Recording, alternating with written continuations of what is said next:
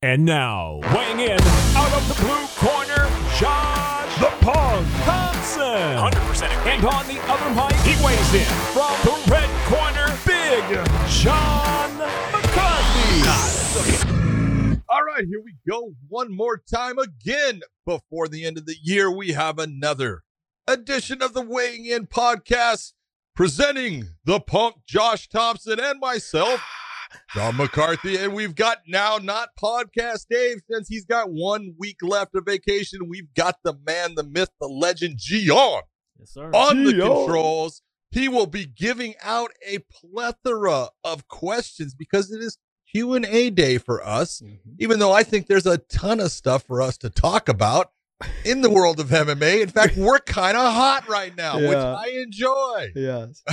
Uh, it was surprising. We were thinking no fights. What are we gonna do? And man, oh hey, let's do a fit. Let's They do this. bring it to us. Gian, what's my microphone at? Uh, seven. Seven. What is John's microphone at? Yeah. Seven as well. Seven as well. Okay. Did you turn it up when you got here? Because you got murdered in the comment section. I didn't touch it. They Want me to were put a so. 6.5? I don't. No, no, no, no. They wanted it up. They because they couldn't hear me. I guess I thought I sounded fine, but they said when it came down to the video that John was loud and I was low, and I was like, "Well, that's that's rare because people normally don't want to hear me." Like I was gonna say, man, this is this is something special because see, everyone wants to hear you now, Josh. That's good. That's I don't know. I You're don't know. growing on people. You're like a fungus, baby. If they can't hear what I'm saying, they have nothing to bitch about in the comment section. oh, there you go. Okay, that's it. no, I love it, man. I love it. Yeah, yeah. They were uh, they were just saying that like I was a little low and then you were a little higher, and that sometimes it was a little staticky and this and that. So I just want to make sure that we're they understand that we read the comments occasionally, not all the time, and we uh, take some of them serious. That being one of them, that we want to make sure the audio is on point. that is Gian's job. Podcast Dave never lets that slip, but Gian, you know, obviously was letting it slip, so we got to get on him. You know, I'm gonna ride you, buddy. You got one more week of my abuse. I'm not gonna let you slide. No way. Um let's let okay so let's let's uh let's get into this this video with dana white All right, let's let's get into the video he, he there was a quote from you in there and i think it needs Yeah. it, when when did that when did that quote occur? yeah see that's when the, the time ah, frame is the most it. important Oh no no no no! This is the here's the best part of this whole thing. let's hear it. Here's a guy that says, "I don't give a fuck about the media." First off, I don't even look at us as media, but that's okay. i love it But the I don't give a fuck about the media. But then he always complains about clickbait. You know, these media guys and that clickbait bullshit that they do. And it's like, and what the fuck did you and your little team do, man? You little clickbait bitch. I just cracked up, man. I go, you are so pathetic that you actually, first off, you need to have your own little pat on the back. Okay, let me pat you on the back because you took everything out of context. Yeah. You made it to where you were the hero. Congratulations, hero Dana. Oh, let me bow down to you. Unbelievable. My God. When are you going to figure out, you know what? Just don't worry about it. Do your thing. You did. You did great. The UFC had a fantastic year, but let's be honest about everything that occurred. And let's be honest about your video because your video is clickbait and it's bullshit and it's out of context. So just ridiculous. Oh, wow. Yeah, I think the context was definitely key. We were talking in terms of it was like less than a month later after the March had shut down. They were trying to force the Lemoore fight. And we said, Yep, look, Tachi no one. Palace. Yep, it's Tachi Palace. Everything was worked out. They literally got a call from, uh, was it Gavin Newsom? And Diane Feinstein called Warner Brothers and told them, hey, we just got to Disney? Disney and said, hey, we got to dial this down. Okay, let's give it another couple weeks and we can keep trying to push this, but we're gonna we need to dial this down. All right, but but let, let, During that let- time, you and I had a Go ahead. conversation about the fact that this really wasn't the right time, and we wanted we wanted Bellator to keep going too. But at the time, yes. at the time, we we understood why because we had no I nobody knew what was going on yet, just nationwide. um, but I think yes, it, like context is key. The time frame was key. Once he was able to put a show on, we were we were his we were fucking cheerleaders. I was him. hundred percent supporting. We were fucking cheerleaders for him. When so he went to Jacksonville, Florida, Yeah. I was one of his biggest supporters.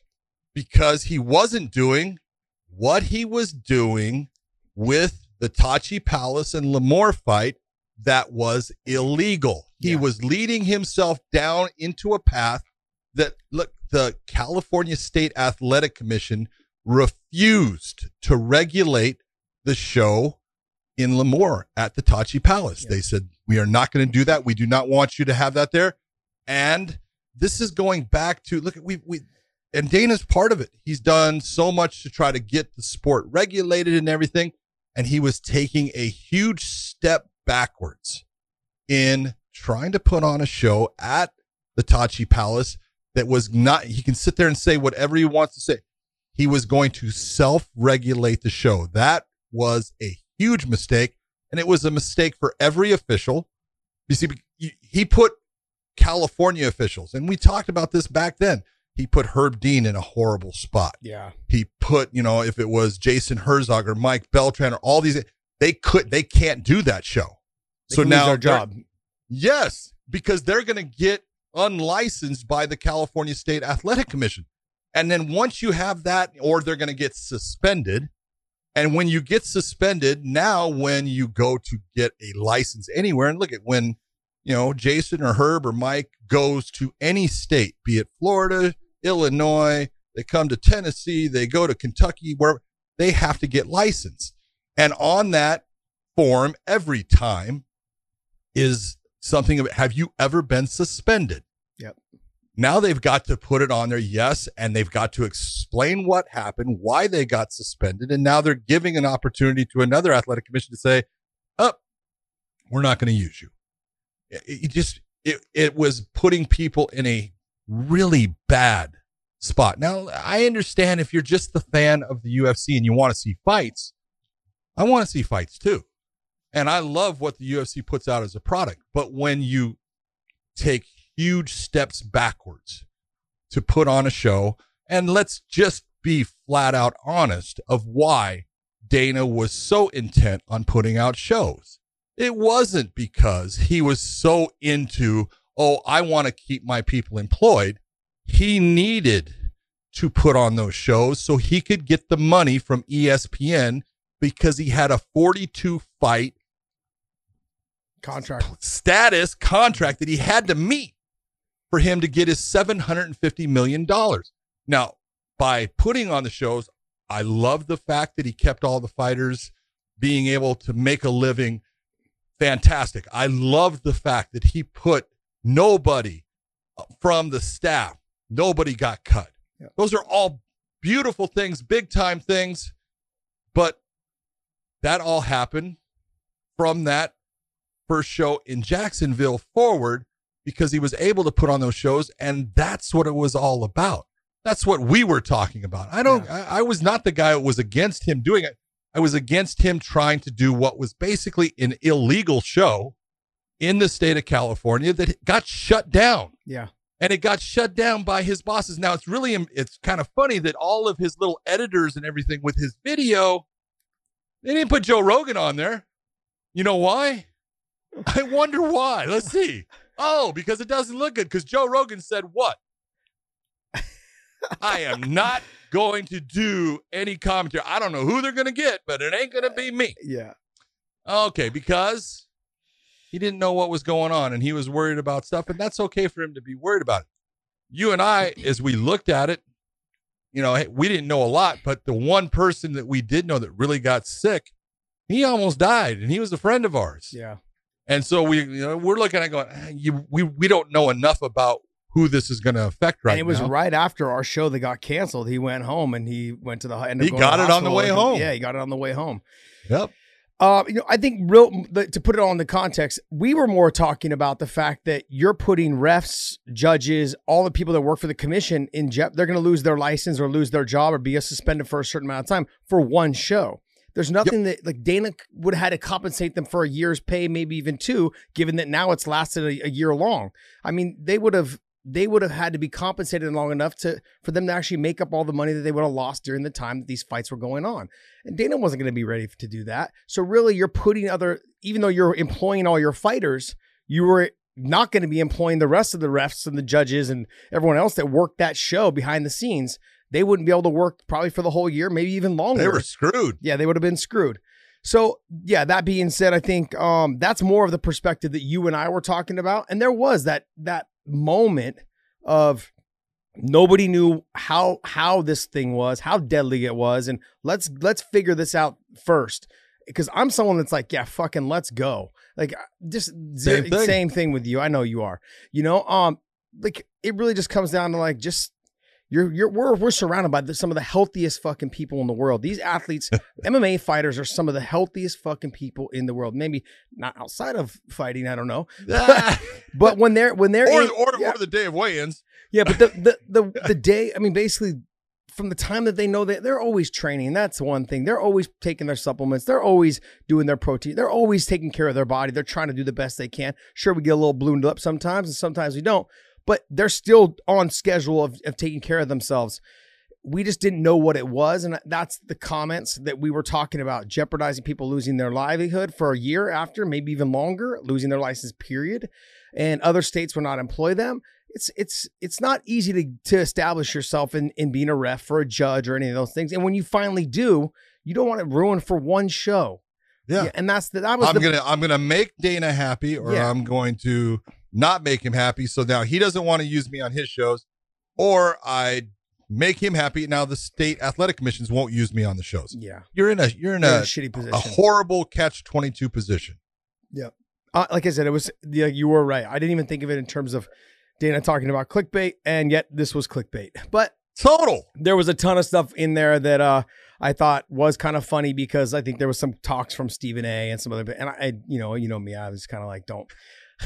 When, when I get to when I get to the, like some of the the mainstream people that cover MMA, I'm just I just want to just fucking strangle them sometimes, you know, because they just don't they don't understand that the process of which Dana went through to get this sport going what it is. Lorenzo, Dana, and everybody else, even yourself being involved, went through to get this sport on the on the stage that it's on now. And you are right; it would have set the sport back.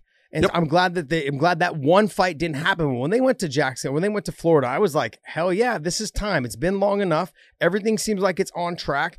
Uh, the the curve or whatever the hell you want to call it was on the down, and he was working on it. He was trying to make sure that his fighters are active. People need to remember. I like when he said, sure, he was trying to get his employees paid, our fighters, you know, to make money because they do. A lot of them do live paycheck to paycheck, depending on where they live.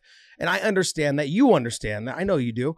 Um, but at that time, it wasn't the right time, and that's real. That's relatively what we were saying. Yeah, well, and you take a look at you know the content.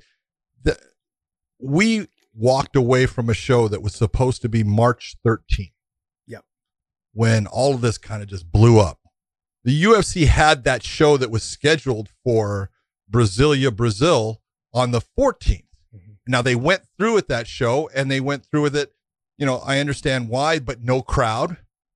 But there was no testing, nothing. None, none of that was there. Yeah. And that's where Char- Charles Oliveira ended up beating Kevin Lee in the main event. And then you had Dana, it- he was talking about the Tony Ferguson versus Khabib fight. That fight was scheduled. It was supposed to be in April. And that's the one that he was fighting to put forward. Well, then it got to the point where he knew that fight wasn't going to happen because Khabib, he couldn't get here. Yeah. You know, he was being held and there was no way that, you know, not held, but being unable to get a v- his visa or, you know, the ability to get out of his country to come to fight. So that he knew that fight wasn't, but then he was stuck in that, oh, I, I, I got to make this happen. And it became, you know, Justin Gaethje against Tony Ferguson. And all of it, every bit of it was bad. And there was uh, big time employees out of the UFC. Look, I was talking to them. I'm saying, you guys can't do this. And they're going, we know, we know it. Yeah. Look, we, we know we're, we're trying, you know? And I said, you realize what this is going to do. And they go, we know, but you know, this, he's the boss and we've got to, we got to try to work around this and make him understand it in a different way. And so that's what it was all Yeah. about. Once they were going to Jacksonville and Jacksonville in Florida was open and saying, yes, we're going to have this. We're, we're going to be doing testing, all the stuff that they did from that point. Hey, congratulations. Did an outstanding job. yes. Obviously, nothing was foolproof. Look at how many fights you lost. hmm All right. Bellator lost fights, the UFC, and that's the new norm. You're going to lose fights. It's not the UFC's fault. They can't keep everybody healthy. They can't keep someone from not getting, you know, the the coronavirus or however you want to you know talk about it, COVID nineteen. But what they can do is try to keep everybody that doesn't get it safe from the person that could Right. possibly give it to them, and that's really what took place. And you know, they had a lot of cards get kind of smashed based upon health issues. So did Bellator, and all you can do is try to work work through it. But I, just looked at the entire complexity of what he's doing, and it's like, you know, you sit there and you say, "I have plenty of money." You're right, you do. Yeah. Okay, you do, and you should be comfortable enough with yourself that you don't have to try to put something out there to pat yourself on the back because you're you're kind of following people that you show that you like, in that they always have to take credit. Real real leaders, they don't have to take credit. Yeah. Well, it's weird because I, when I watch ESPN, like now, they they kind of pat him on the back, but they were talking about that same time frame in which they didn't recommend it. They're like, no, we need to. They he probably shouldn't Oh, do this. it- This shouldn't it happen. It was ESPN and Yeah. Disney that shut him down. yeah, So- that's my point. My point is, is that that time? No, but then now they look back and they're like, yeah, it was great that he was making the push. He was doing this. Dana got caught up in the moment of that, and th- this happens to a lot of people. Is that Gotta when win. you said when you said you were going to do something, you're going to do whatever it takes to do it. It's, it a- it's an yeah. ego thing, and But we- I like that. I love it too. I think I like that. I have no problem with that.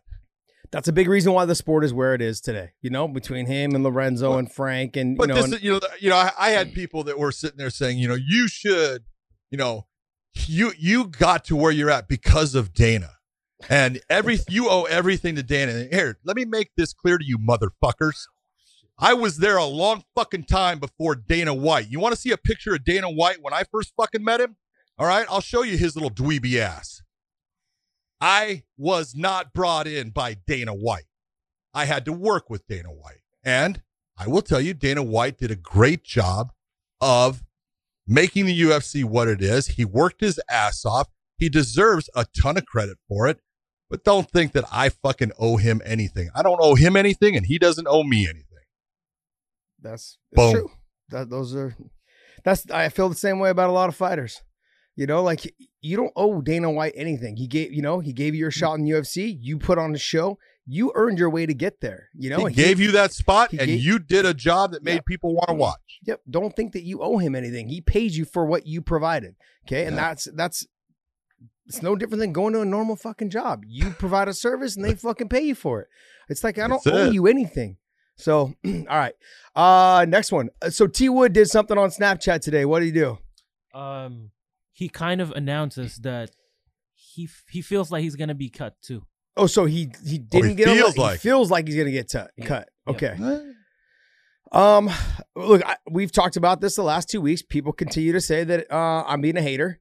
Uh, we, it, it all started with the Tony Ferguson thing, and I think you're going to potentially see Pettis. He didn't. Pettis didn't get cut, but I think the numbers didn't make sense, and they're trying to cut the fat. And I said the fat. Well, they is the- released him. yeah, He said he got released. but they did it with uh, Anthony Johnson. Yeah. They did it with Corey Anderson. They did it with Romero. They, they're uh, Yoel Romero. They're going to continue to do this with fighters that look that they just feel like we're going to keep having you guys fight top guys and potentially beat our younger talent. The contender series has brought up a young uh, group of fighters that we can pay nickels and pennies to, and we don't have to worry about it. And we can continue to sell because that is the one thing the UFC does better than I think any company, even sometimes better than the NFL and the fucking NBA and the Major League Baseball, is that they can sell you fucking ice to an Eskimo, that kind of bullshit. They will tell you that this fighter is the fucking best. And you and, and a lot of people at home People will just they will just slurp it up. Just fucking But That's- that's but that goes to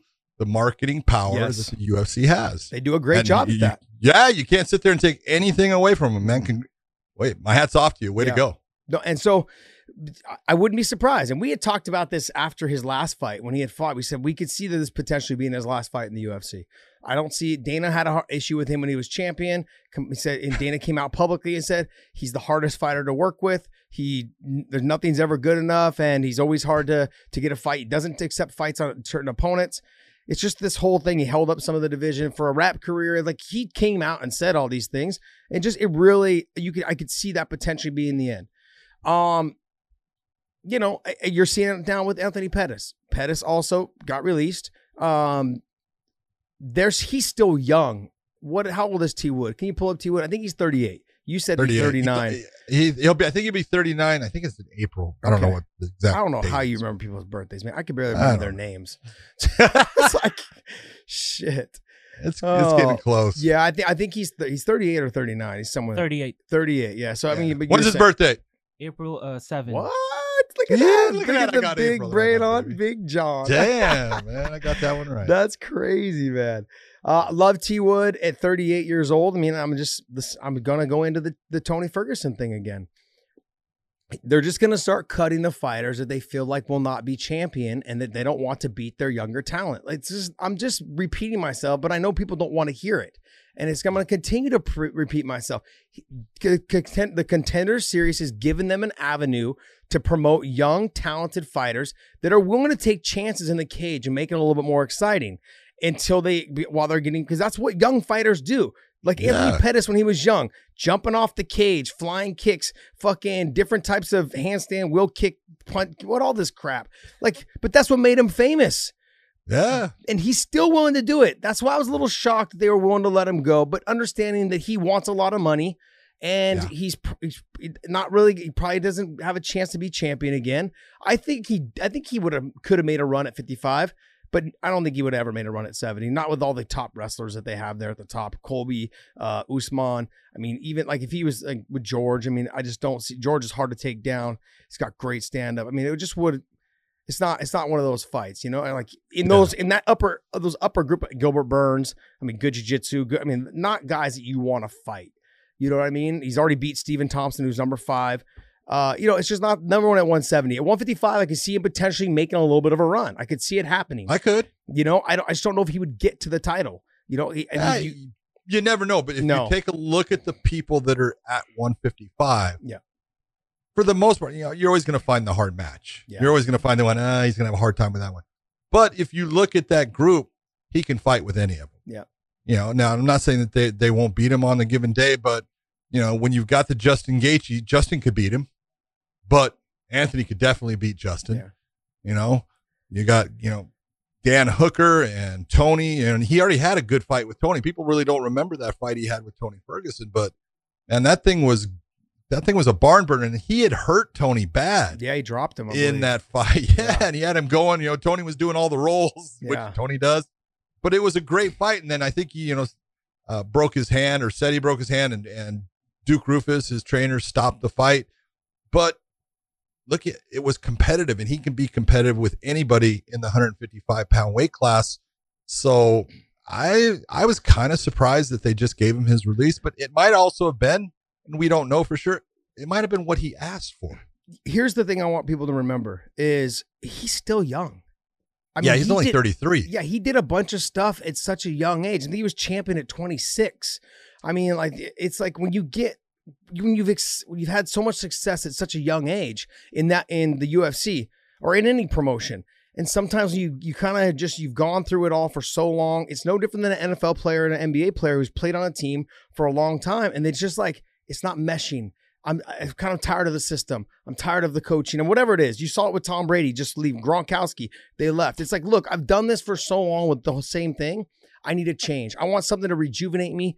Let's. I mean, I don't know if he's going to go to Bellator. I haven't talked to the matchmakers and the and the people that do the the contracts. I haven't talked to Scott Coker about it. Scott came out and said that we will definitely talk with him. But just so everyone's clear, they talk to every free agent. And some- he talks to everybody. Yeah, it's like yeah, he talk you talk to everyone to see if it's even a good fit. Like, is there good matchups for you in in Bellator that we feel like that could, could that could make this TV worthy?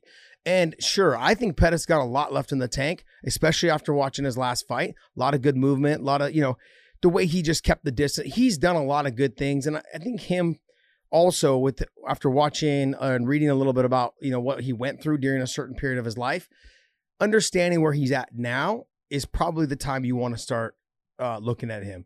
I'm not saying he'll be champion in Bellator. I'm not, and I don't even know if he is going to come. But if he did come, I hope it would be at 55.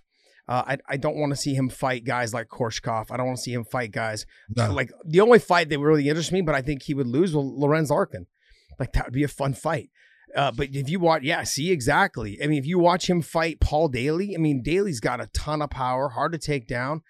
Like, I mean, think about all the top jiu-jitsu guys who haven't been able to submit Paul Daley. I mean, like, I start looking into that, and I'm like, at 70, it's, it, they've got a we've got a good 70 pound division. People are like, oh, all, all you have is Lima. I read some of the comments, and they're like, all they have is Lima, and I'm like, yeah, but you definitely ain't gonna want to fight Lima. You know, and Koreshkov is No. huge. You saw what but I Korsh- wouldn't. I, I wouldn't mind seeing him in MVP. Yeah, you're right. Style wise, it you would be are right. fun. Yeah, you are right. You know, I could see him and Raymond Daniels. Oh my god, yeah, you know what I mean? Like he- that. That kind. Of, it's But Raymond doesn't have the ground game to stay No, he- with him. no, he An- doesn't. Anthony's got a good ground He game. People don't give him credit off of his back, and you know this is where a lot of fighters, when they get in the top position, they're good. yeah, But you put them on their back, completely changes. They're not dangerous anymore. yeah. Anthony is dangerous off his A back. lot, a lot of guys that come out of that camp though, because of their previous jiu-jitsu coach was a lot of guard Yeah. game, a lot of Dan- sweep game from them. Daniel Daniel Vanderlei. Yeah. So Yeah. good good attacks from the from the bottom, especially that we've seen with the Benson Henderson fight, the quick submission. I trained with him in Hawaii, and I when I trained with him in Hawaii, he was explosive off of his back. Great uh submissions from that position. Triangle armbar game was on point, very fast, very aggressive, strong legs. I mean, it's it- you can tell he has a strong lower body given his kicks and his side kicks and all the other stuff that he brings.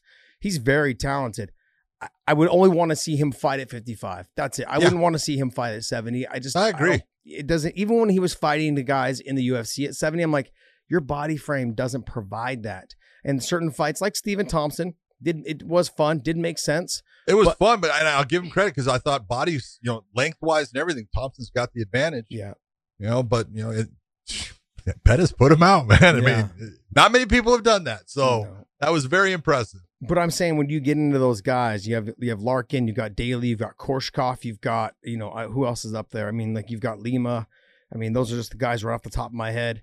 I know we're signing Amosov. Amazon. Oh yeah, see Yaroslav, Logan Storley, Logan Yaroslav Storley. Amosov. I mean, it just gets into a it gets it just turns nasty right real quick. Uh, I think at yeah. 55 though, you've got Patricky, you've got uh, Peter Queally, you've got um, you know, Benson Henderson, who, Benson, who actually he took the title from twice. twice. You know, you have that fight in that matchup again. Um, I mean, there's there's some fights in there for him at 55. I do know that there's a couple new Russian guys that they're talking about signing or working on signing. Um, but I don't know which weight classes, maybe potentially at 55. So that might be another good ad. I know we signed what two new top Russians at 205, I believe. 205, yeah. Jeez. I mean, and the other thing I want you guys to be prepared for it, I'm going to butcher their names. okay. I I'm gonna ah. I'm first thing in the f- fighter ah. knees. I'm asking them what their freaking nickname is, and that's I all I'm gonna it. call them. John, we got sent those names the other day, and I was like, uh, "What uh. in the heck am I gonna do with this? I can't even." I got to like the third letter. I'm like, "Okay, what's the rest of the word?" Yeah, I'm screwed. Yeah, it's like exactly. it's like this long. The first name and the last name's just as long. Anyways, but um, I'm just counting all the letters, and that's what whatever their first one. We'll say so. It's going to be D14. yeah, yeah, exactly. That's D14, man. D14. um so like when we go back into the um T Wood situation, I could see that happening. It does make sense. He's 38, probably costs a lot. He's a former champion. I, I just don't I don't see you gotta remember not just his fight purse. There's a lot of things that come along with it. Hotel rooms, certain types of airfare, like all those things kind of still come along with it when you've been a former champion. Like sure, you're not flying first class, but they do bring you up sometimes to business or co or not coach, but uh you know, whatever. Things that cost a little bit more money. It's like why when we have younger talent that we're paying a fraction to. And I we continue we will continue to say this. They are going to start making extreme cuts and they said 60 fighters, but you should expect a lot of names to drop off there that are costing them a lot of money. Just people should be prepared for that. And I'm not being a hater. I'm just being real with you guys. No, and this is, you know, this, I hate to say it, it comes back to the, the whole video thing. If we didn't release any, you know, employees, it's like you are right now. Yeah. It, it just it all depends. You, you have to, and I, and I'm not saying anything negative as far as you doing. You can only carry so many people on your roster because you only have so many fight spots. You have a card. You figure usually the UFC is doing about 13 fights on that card. That's 26 fighters. and then they've got to move on to either the next week or the week after that. They've only got so many fights that they can make. So they, and they've got to offer each guy at least three fights or each girl three fights uh, during that calendar year. And so it's tough and you're going to have to get rid of people. Yeah. And you take a look and you say, well, who's the smart people to get rid of? When you're taking a look at, you know, a Tyron Woodley, obviously was a great fighter, you know, still can beat a ton of people. But is he going to be your champion? And when you say no, well, then why would I hold him when he can actually beat some of my young talent Yeah. that maybe I want to give those extra fights to? And I can have that young talent fight four times, five times, maybe six times to match the one fight it's going to cost me to have Tyron Woodley fight for me. So business wise, it makes sense. It may not, it may not be nice. It may not be, you know, what people want to hear. It's, but it's just, it's called business. Yeah, John. There's a couple like uh, Jacare. Probably Gone. probably costs a lot. Is going to be cut probably. OSP. I think I don't know. I don't know if he's already Yeah. cut. You know, you have T Wood.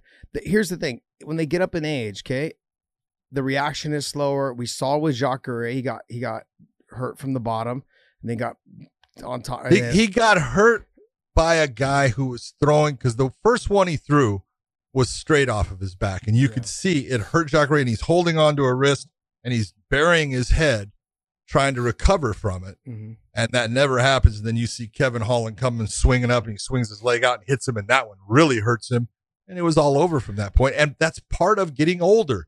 You do not accept the same shots. You Yep. can't handle what you used to be able to walk right through now hurts you I and we, it's we just, just part had, of the sport we had this conversation last week when I talked to you guys about my my own self experiences, like in terms of fighting. Like when I got into the back on the deck on the loading deck, getting ready to walk out to fight Patricky. And look, even after I fought Patricky, he's like, "Oh, you got," because they came to my gym and trained. Patricio and Patricky, they came and trained. I roll with them and train with them a little bit, and they're like, "Oh man, you got so much left in the tank." I said, "Yeah, but it's not the same, man. At, at Yeah. my age, at 38, I was already 39 at the time."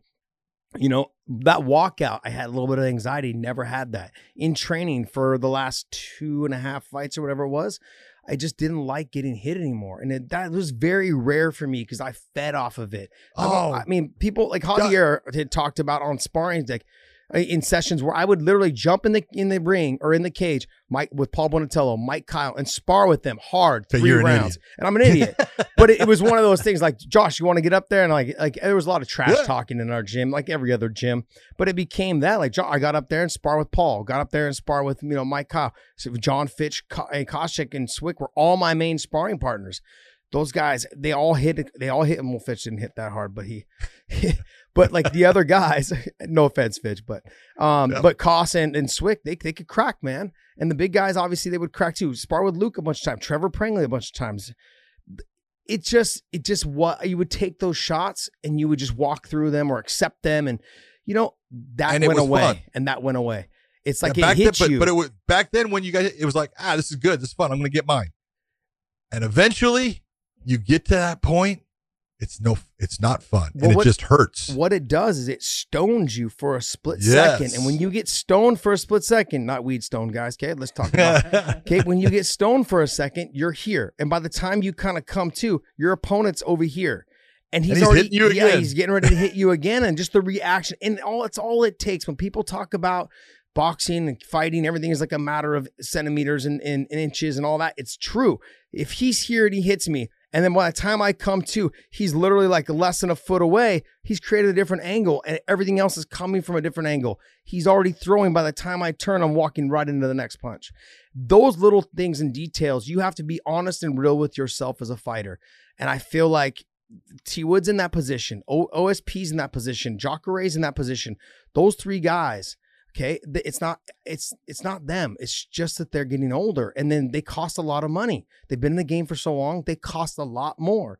And so Yeah. why, when I've got young guys coming out of the contender series, people that I can put my media people behind and make you feel like they're the best in the world, when we all know they're not, but they're still fun to watch. Okay. Yep. And they're, you know, and they're gonna do stuff that probably we've never seen before. Joaquin Buckley. Okay. If you're not gonna see T Wood do that, you know, Nope. I'm like, you would never have seen me do that. I'll fucking throw my hip out. You know what The I mean? only Like- guy that the only guy you could possibly see doing something like that would be an Anthony Pettis. Yeah, or Stephen Thompson, like you know, like Yeah. that kind of person, you know. So that's the that's the, the the point is is we're not hating on them. I'm not hating on these fighters. I've just been there and I understood where I was at at the time, and that was why it was a good time for me to leave and walk away. These guys, Pettis is younger though. That's what we have to understand. Pettis accomplished so much. He's been in the game for so long. He's the champion at 26. You have to understand if, for him to leave now, it's just I think for something to rejuvenate his career. He feels like I need a new place, something going on. If he goes to one, good for him. If he goes to Bellator, good for him. Anywhere he goes, good for him. He just needs to kickstart his career again. And I think he he was on track after this last fight, this last win. I'm excited for to see where he goes and see what happens and who he fights and what other fighters are out there for him to fight.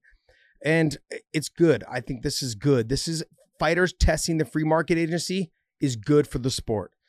We've had we've had these conversations over and over. Test it, guys. Just Yeah. see see see where you're at. Well, you might go. yeah. You might go straight back to you know the promoter that you were with. Yep. That's okay. Yep. That's great. But always figure out well, what is my value, because everyone's got that number, and it could be that you know one person's willing to pay it while the other person's not. Great.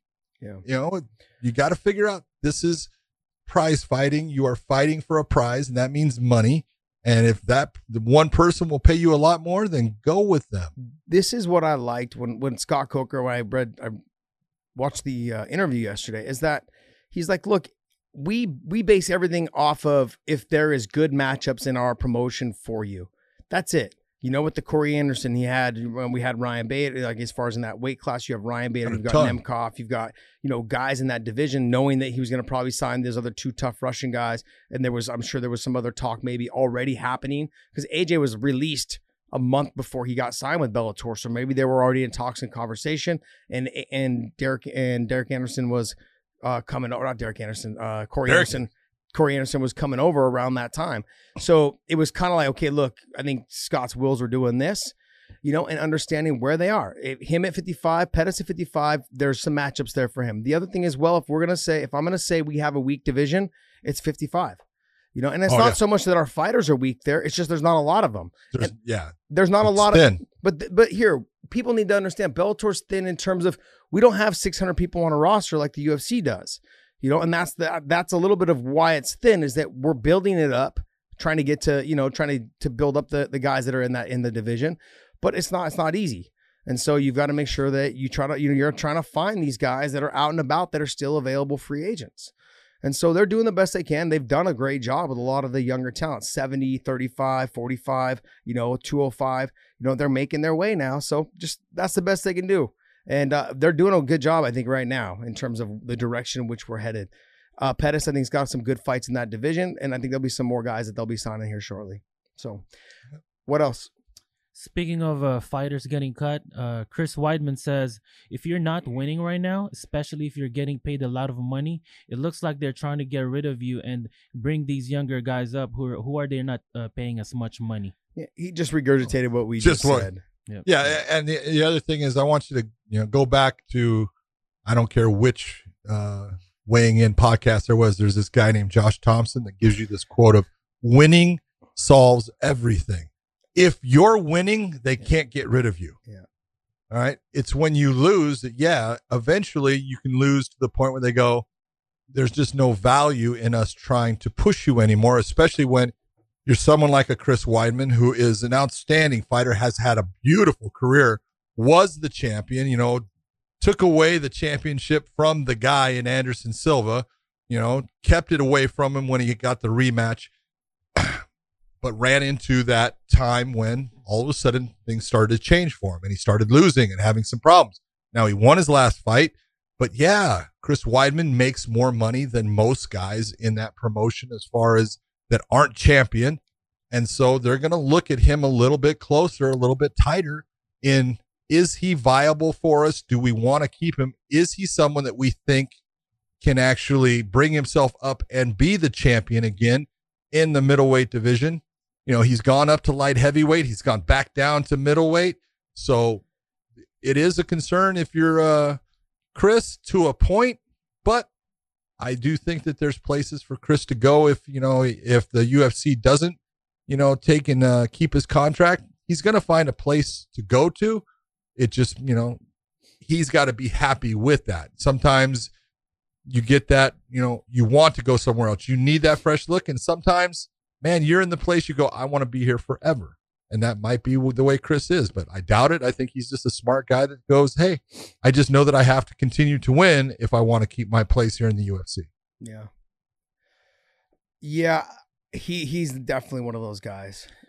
He's- Yeah. Yeah, he's definitely one of those He's guys. getting up there. He's getting a little higher in age. He's not Yeah. quite as old as some, but know, Yeah, I, I don't see him. I wouldn't see him going to Bellator because he would be fighting at what 185 or 205. 185. 185. 25. Um, He doesn't want to fight at 205 there. No, I mean like Yoel Romero. I mean you got Anthony Johnson. Like those are not fights that he should. Well, he's already fought Yoel. yeah, he you know. lost to Yoel. Um, you know Corey's huge, good wrestler himself. I mean you got a lot of Nemkov. I mean, yeah, just not not a good place for him. I think at 205, 185. I mean there might be a little bit of a chance there, but let's see. Like he's got he's got. They're gonna give him another fight. He's coming off of a win. They're gonna give him another fight, and he he does. He's right. He needs to win. That's really what it comes down to. Not like you said. Winning solves everything, man. You keep winning, no one gives a shit what happened in the past, you know?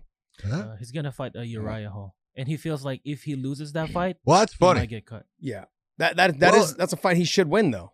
but he's already he fought Uriah Hall back in I want to say um, Ring of Combat, which is uh, Vinny Neglia's uh, show in New Jersey. He Mm-hmm. fought.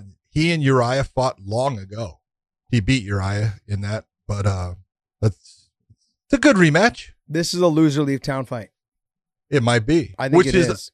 it's kind of unfortunate, you know, because I feel bad for Uriah Hall then because Uriah had the you know the fight against Anderson and Dana kind of put him down. Yeah. You know, even though he got the win, saying you know, you know, I put you in a position you should be able to just take that, and you know, you Yeah. didn't impress me at all. Which is, hey, it's tough if you go out there and you know you- you're fighting someone that is good still, is a smart, educated fighter, a guy who's tricky, who sets traps, who has still got the ability to fight. It still ain't easy.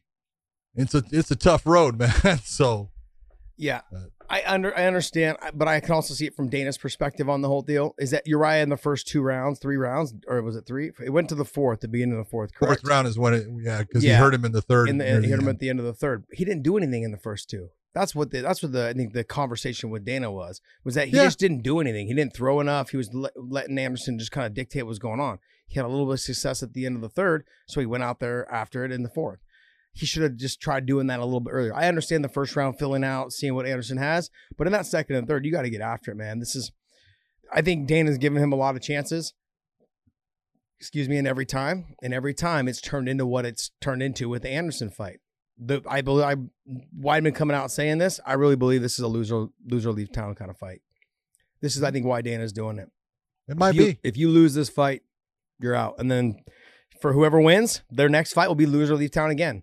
You've got to string on. It's just that's the way it's going to happen. I think it's going to be that way for these guys. And as you said, winning solves everything. Yep, it does. if you want to stay where you're at, it does. Uh, yeah. Next thing, Drew Dober uh, versus Islam Makhachev is officially set for March 6th.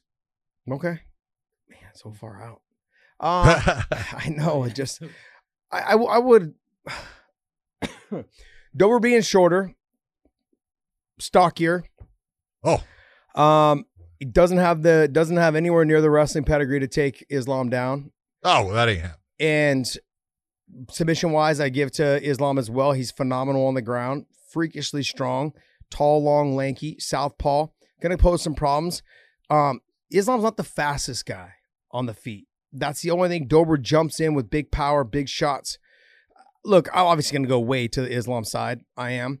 But to me, it's it's one of those it's one of those fights though that Full Dos, disclosure. Come on, baby. Dos Anjos fight, what to me was was one of those fights that, that there was a lot of name value involved, as well as uh, it could have went anywhere. You know, um, Dober and him to me, I, I just I think Islam is the size will make a difference, the power will make a difference when they grab and clinch, but the speed factor might be a little of an issue trying to get to Islam's chin. You know, um, Islam can take a good shot. He's he's been finished one time, but he's he's got a good chin. It just I get concerned with guys that are shorter, stockier, and the punches come from different angles when you're fighting shorter, stockier guys. Overhand rights, you know, upward angle, overhand lefts, that kind of thing. So It just kind of it makes me a little nervous because Islam's gonna have to punch down, you know. But uh, I think once they start once they start getting in and clinching and stuff, I think if it, if Dober doesn't get him out of there in the first round, it, it's gonna be a long night for him. Yeah, I I love Drew Dober as a fighter. I think he's fun to watch. He comes to fight all the time. He's uh he's gotten so much better too. Yeah, In in the last 2 years, he has really improved as a fighter. He just fights smarter. He he just does things better overall. I just look at it, you know, he's everyone says he's so short. He's got really heavy legs, big, thick, muscular legs.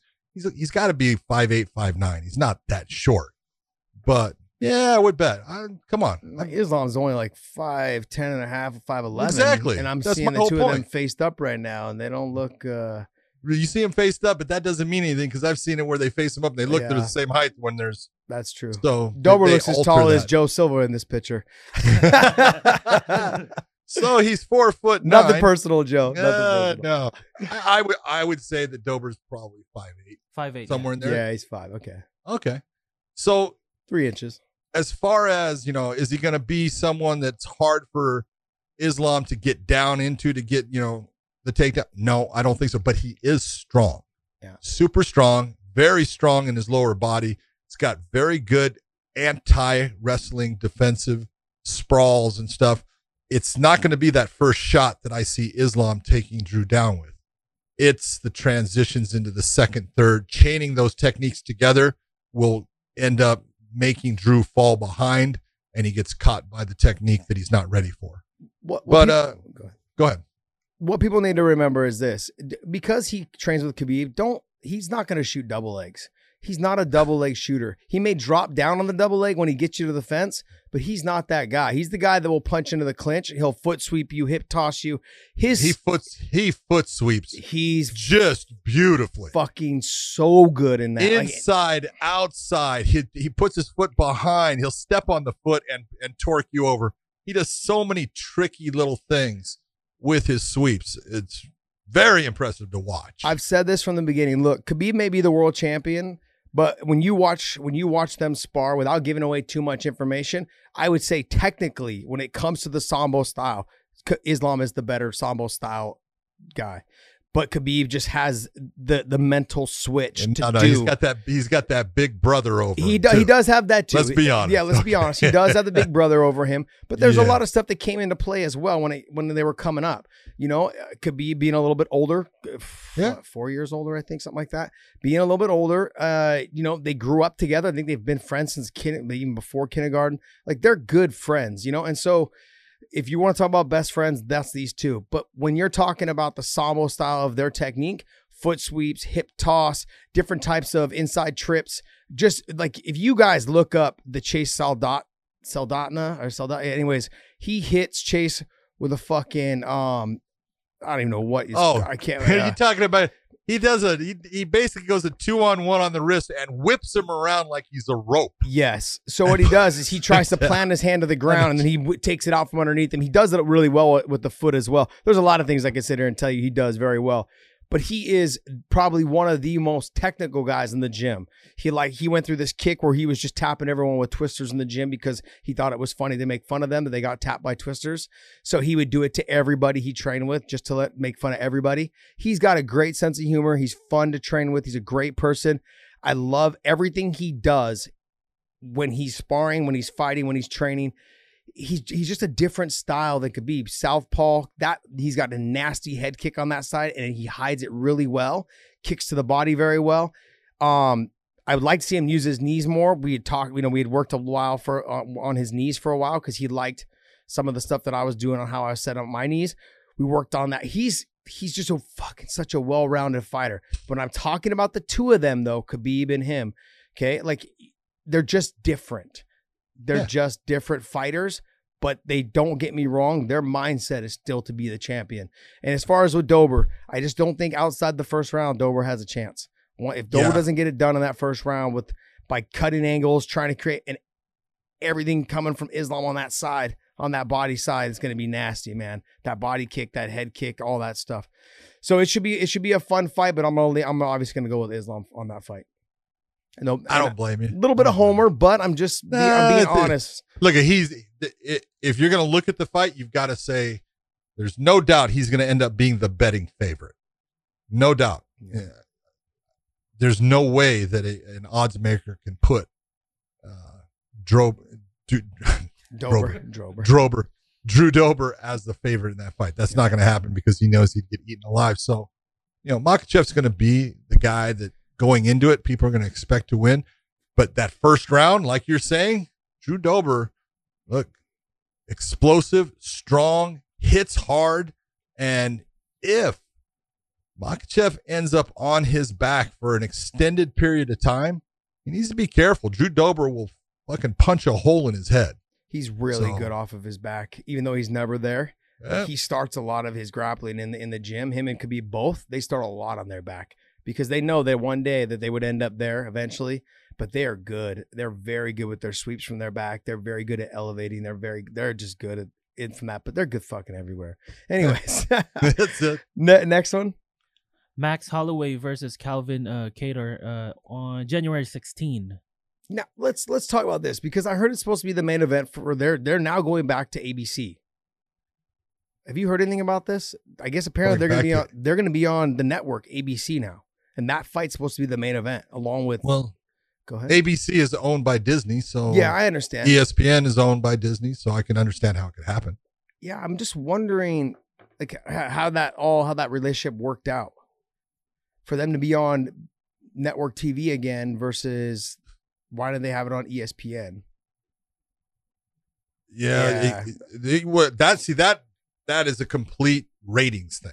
Yeah, That has nothing to do with the UFC itself because the UFC has their contract with ESPN, and if Disney and ESPN want to put it on to ABC to help promote ABC, ABC. and get get their their ratings up, yeah, I can understand it because UFC has you know done incredibly well for ESPN. hmm ESPN would have been in a lot of trouble as far as content and the numbers of people watching without the UFC. That was a huge get for them, and they had no idea that it was even bigger in this COVID year with uh, all the fights that were able to still be put on. It was a huge, huge year for the UFC.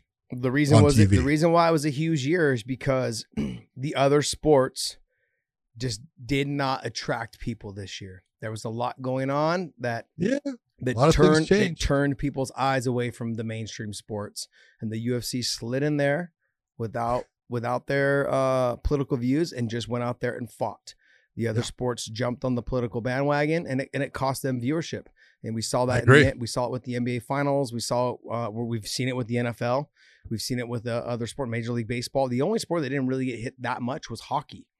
Um, but hockey, uh, I mean, I, I don't know. Like, I'm, I don't know about hockey. I didn't look into it that much. And it, That it was- wasn't. it It, wasn't also hit. wasn't that political. No, it wasn't that way. It was the the sports where the the athletes became more and more political were the sports I think that you saw people dropping off Yeah, because they people don't watch sports for that crap. Yeah. they watch sports to get away from that crap. Yep. Yeah. it's true. It's very true. All right. Michael Chiesa versus Neil Magny, January 20th. This is a good fight. This is a really Really? good fight. But really, a, a matchup where you take a look at the styles. Yeah. That's a Chiesa has really looked good since going up to welterweight. You know, he was losing way too much weight being at the lightweight. The speed factor was a little bit different. You know, Magny, same thing. Speed factor. He's not the fastest guy in the world, but first off, has a goddamn fucking diesel truck gas tank. Nice. Excuse me. That's a good COVID blow right there, baby. In my sweater. but you know he he's got a he's got a gas tank that he just can go forever which i think it might be part of the difference in this fight. They're both of their ground games are outstanding. Magny's great on the ground. Chiesa is great on the ground. They're going to match up well there.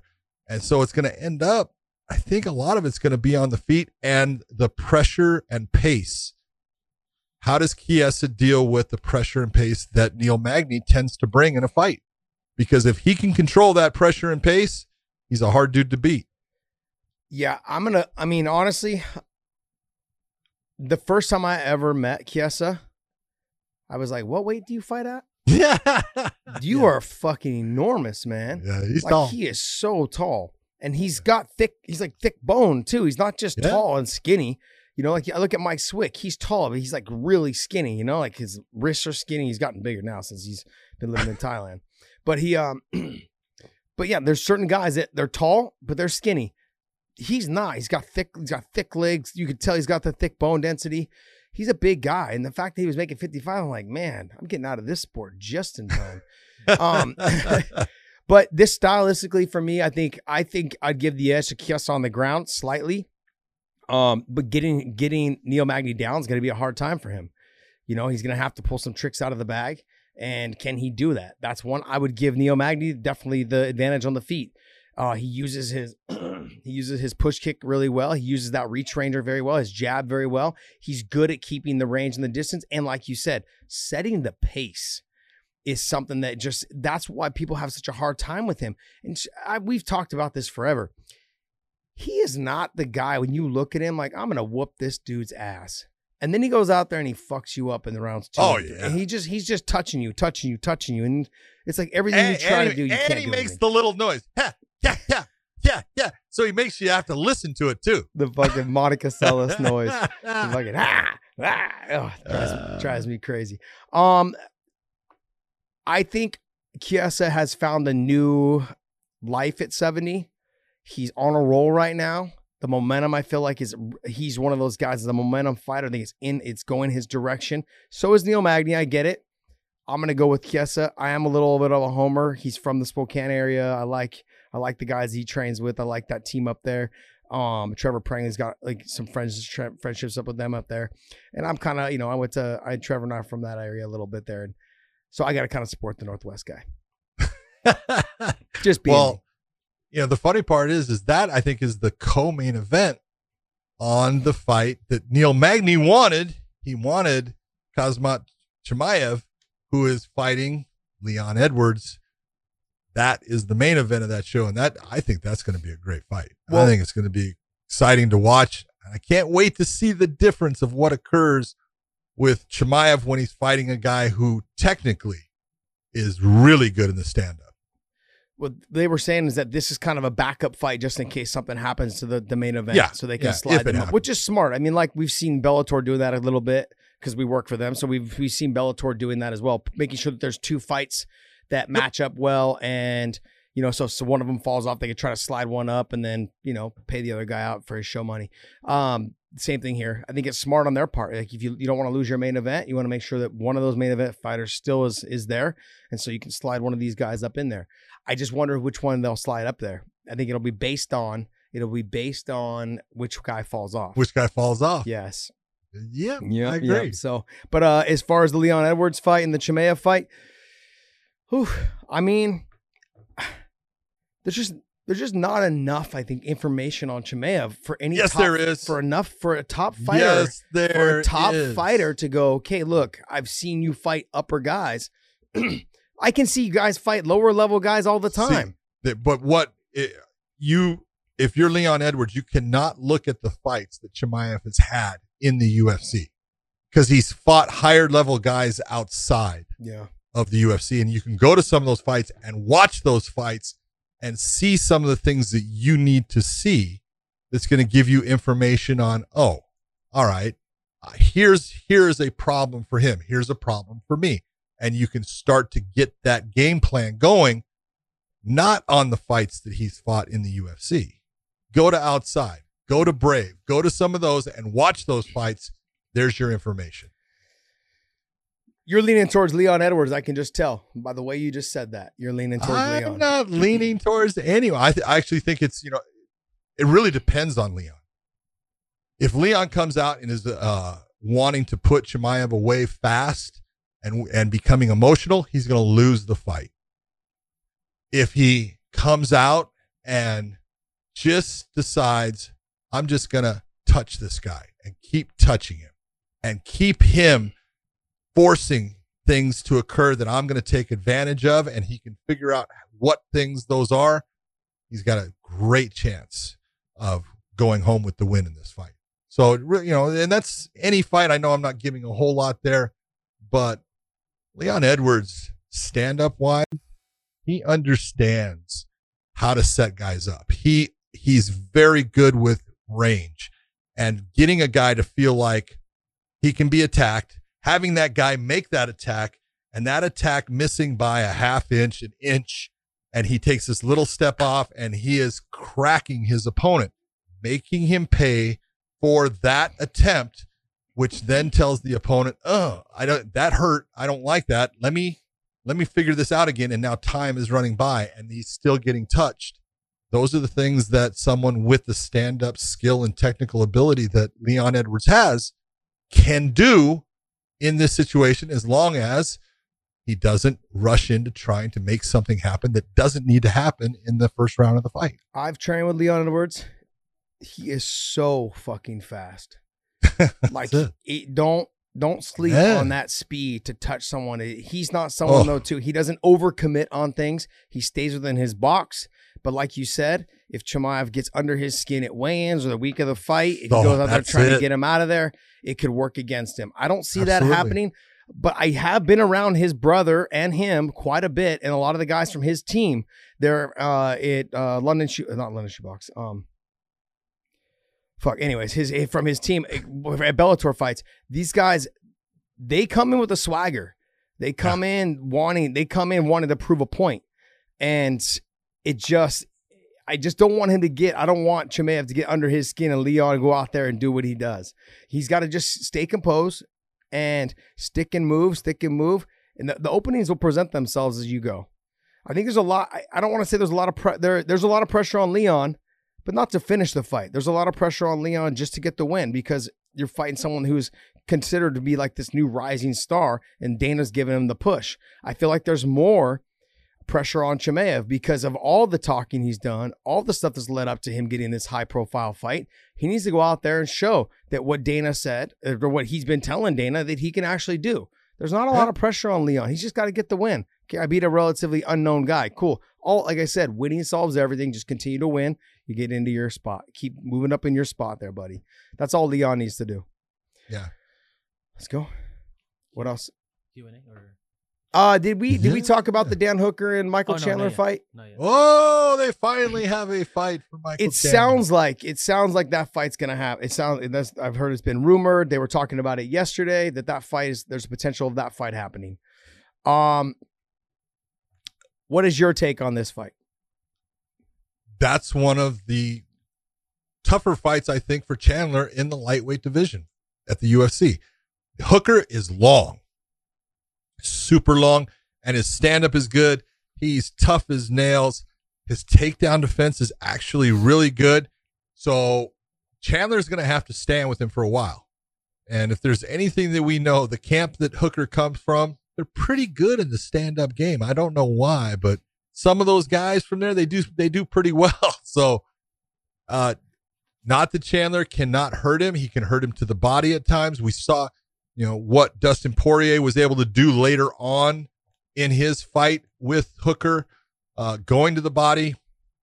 But this is a this is a barn burner fight. This is a fight that I think is, you know, exactly if you're Michael Chandler, you got to love this matchup. You got to say, man, this is what I want to prove to everyone. I want to go out and show you how I can put it on this guy.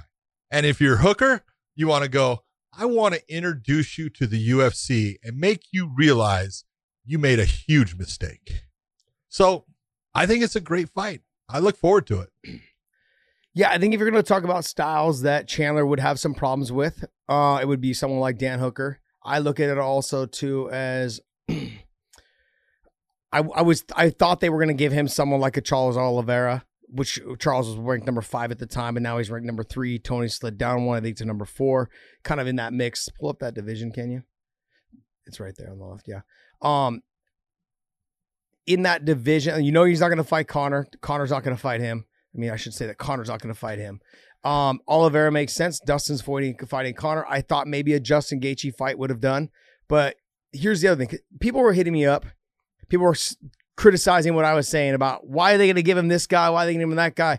He hasn't even fought in the UFC. You want uh, it has nothing to do with that. It has to do with the fact that they are paying him a lot of money. And it's his- his resume from before. It says a lot.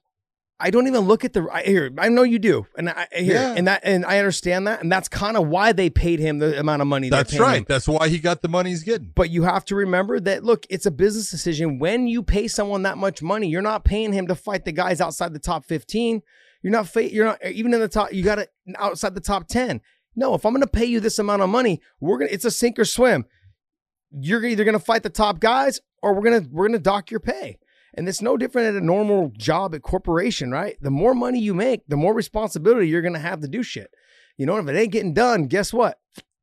You're out of Yep. here. So that's Yeah. what that's what's going on. When he came over, the the, the money was gonna was a factor. He wanted to go. Bellator didn't want to pay him what he wanted, so he came to the UFC. UFC paid him, and these are the type of fights he's gonna have to fight. I was I was thinking he was gonna get maybe like a Charles Oliveira, uh, Paul Felder, or a Kevin Lee. I thought maybe even a Dos Anjos fight. Dan Hooker to me is gonna be harder for him to take down because of the, he's so tall, the wide base against the fence. But I think on the top position, he's gonna Dan's gonna have a hard time, man. If, Yes. if, if Chandler gets on top of him, Chandler's just nasty on top. Elbows, Chandler huge power. if Chandler is smart, looking at this fight, saying, I'm not worried about going out there and knocking Dan Hooker out, goes out and says, I'm going to utilize what brought me to the dance first. I still have a very solid wrestling background. I'm good at taking people to the ground. Let me get into this guy. Let me put him on the ground and let me just beat on him because I'm going to degrade him. I'm just going to make him feel everything. I'm going to put pressure on him, make him work hard, keep him on his back, let him try to work hard to get up, almost kind of give it to him, and then take him right back down. All of those things will make Michael Chandler a winner in this fight. But Michael Chandler likes to stand up and throw bombs. And if he does that with Hooker, he's taking a big chance because we've seen Daniel Hooker is good in the stand up and he does have power. He can hit people and put them out and he can put Chandler out. I agree. What you have, what I want to go back to, what I want to talk about is we've talked about this several times. Where fighters that are making their debut in a new promotion, oof, That's it. it's tough, man. It's tough. There's a lot of stress that goes into this. He just got it. We've talked about this with other fighters that are coming over. Corey Anderson when he came to Bellator. It's the you're getting paid a lot of money. There's you put pre- it's not even so much the promotion puts pressure on you. You put No. promotion on you put pressure on yourself Yes. to verify that you're worth that amount of money that they paid you. Yeah. So Chandler's going to have to go in there and deal with the pressure. Here's the other thing though. There's a flip side of that. Is that Chandler coming over from another promotion, having been the former champion and losing to Patricio right before he left.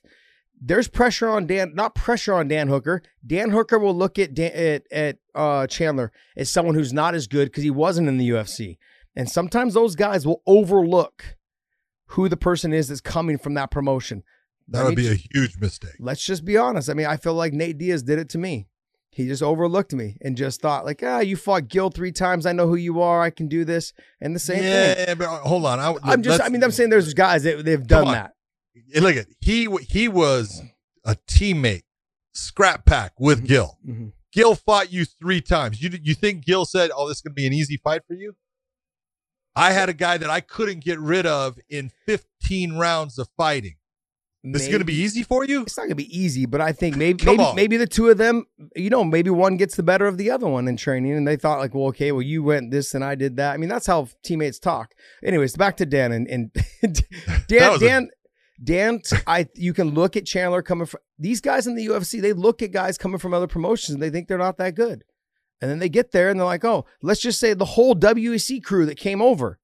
Benson ended up being champion. Pettis ended up being champion. All the all the UFC lightweights that were there at the time, they all got beat by these guys. Yep. You know what I mean? So it's it's not far to say that the guys in the UFC tend to think like I'm here, I'm better than you.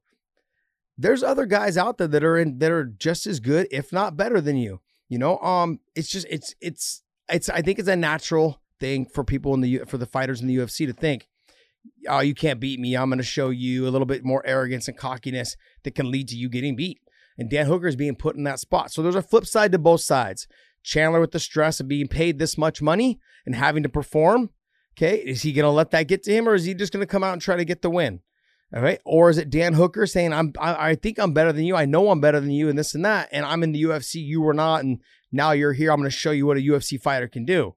There's pressure on both sides, and not even so much pressure that the UFC puts on you. It's just that you put on yourself to perform and represent your side, represent your purse, represent you. you know, and so it, makes for a good fight. But I want to go. I want people to go back to the Brent Primus fight. Brent Primus kicks really hard. He's kind of long. He's fucking enormous for the weight.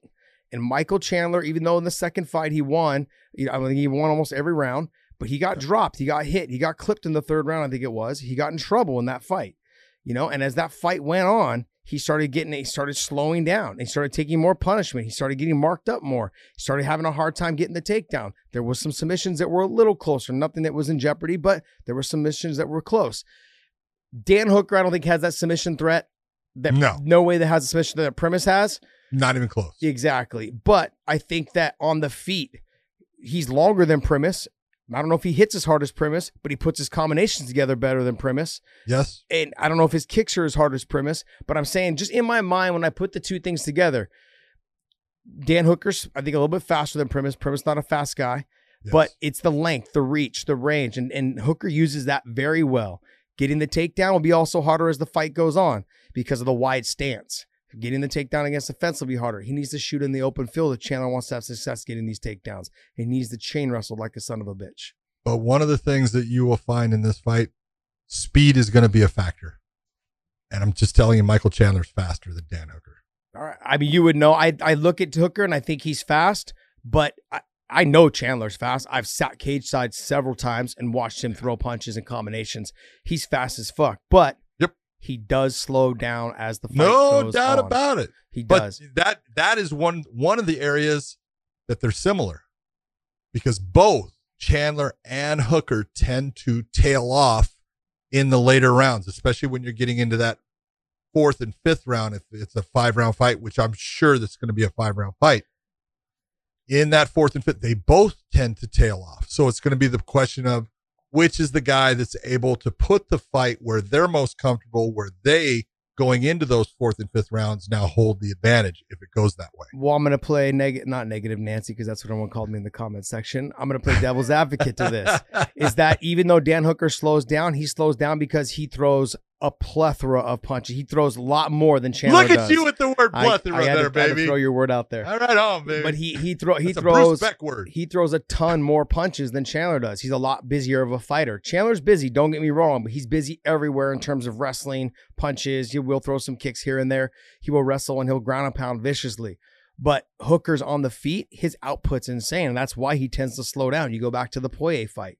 You know, Poirier was able to bite down on the mouthpiece after the first two rounds and put the pa- the pace on him, but Yep. didn't really didn't have to throw a lot of punches. He did throw a lot, but he kept the pressure on him while he was making him throw. That tires you out. If someone's moving backwards and throwing more combinations, that makes you more tired. And just and and Dustin Poirier made that adjustment, and that's what ended up winning him the fight. That's not what Chandler does. Chandler sometimes will punch, take a couple steps back, bounce around, get his Yep. breath, and come back again. He's kind of resetting himself and then going Yep. again. You see guys like Forrest Griffin used that's to do that. that's where Dan Hooker needs to look at tape and go, "Oh, I see where you gain your little breath. Yep. I see what you do, and I'm not going to give you the opportunity to catch that breath. Every time you take a step back, I'm going to come forward and I'm going to put something on you. I'm going to make you work. Mhm. That's called the difference in fighting smart and just going into a fight and just seeing what happens. You there are things that both guys do that you can see the differences. In the scrambles, if that fight hits the ground, even with Chandler underneath, he's going to end up on top. Yep. He's just got that ability over Hooker. He's a scrambling son of a bitch. Oh, he's great at it. And the ground is going to be his friend in that matchup.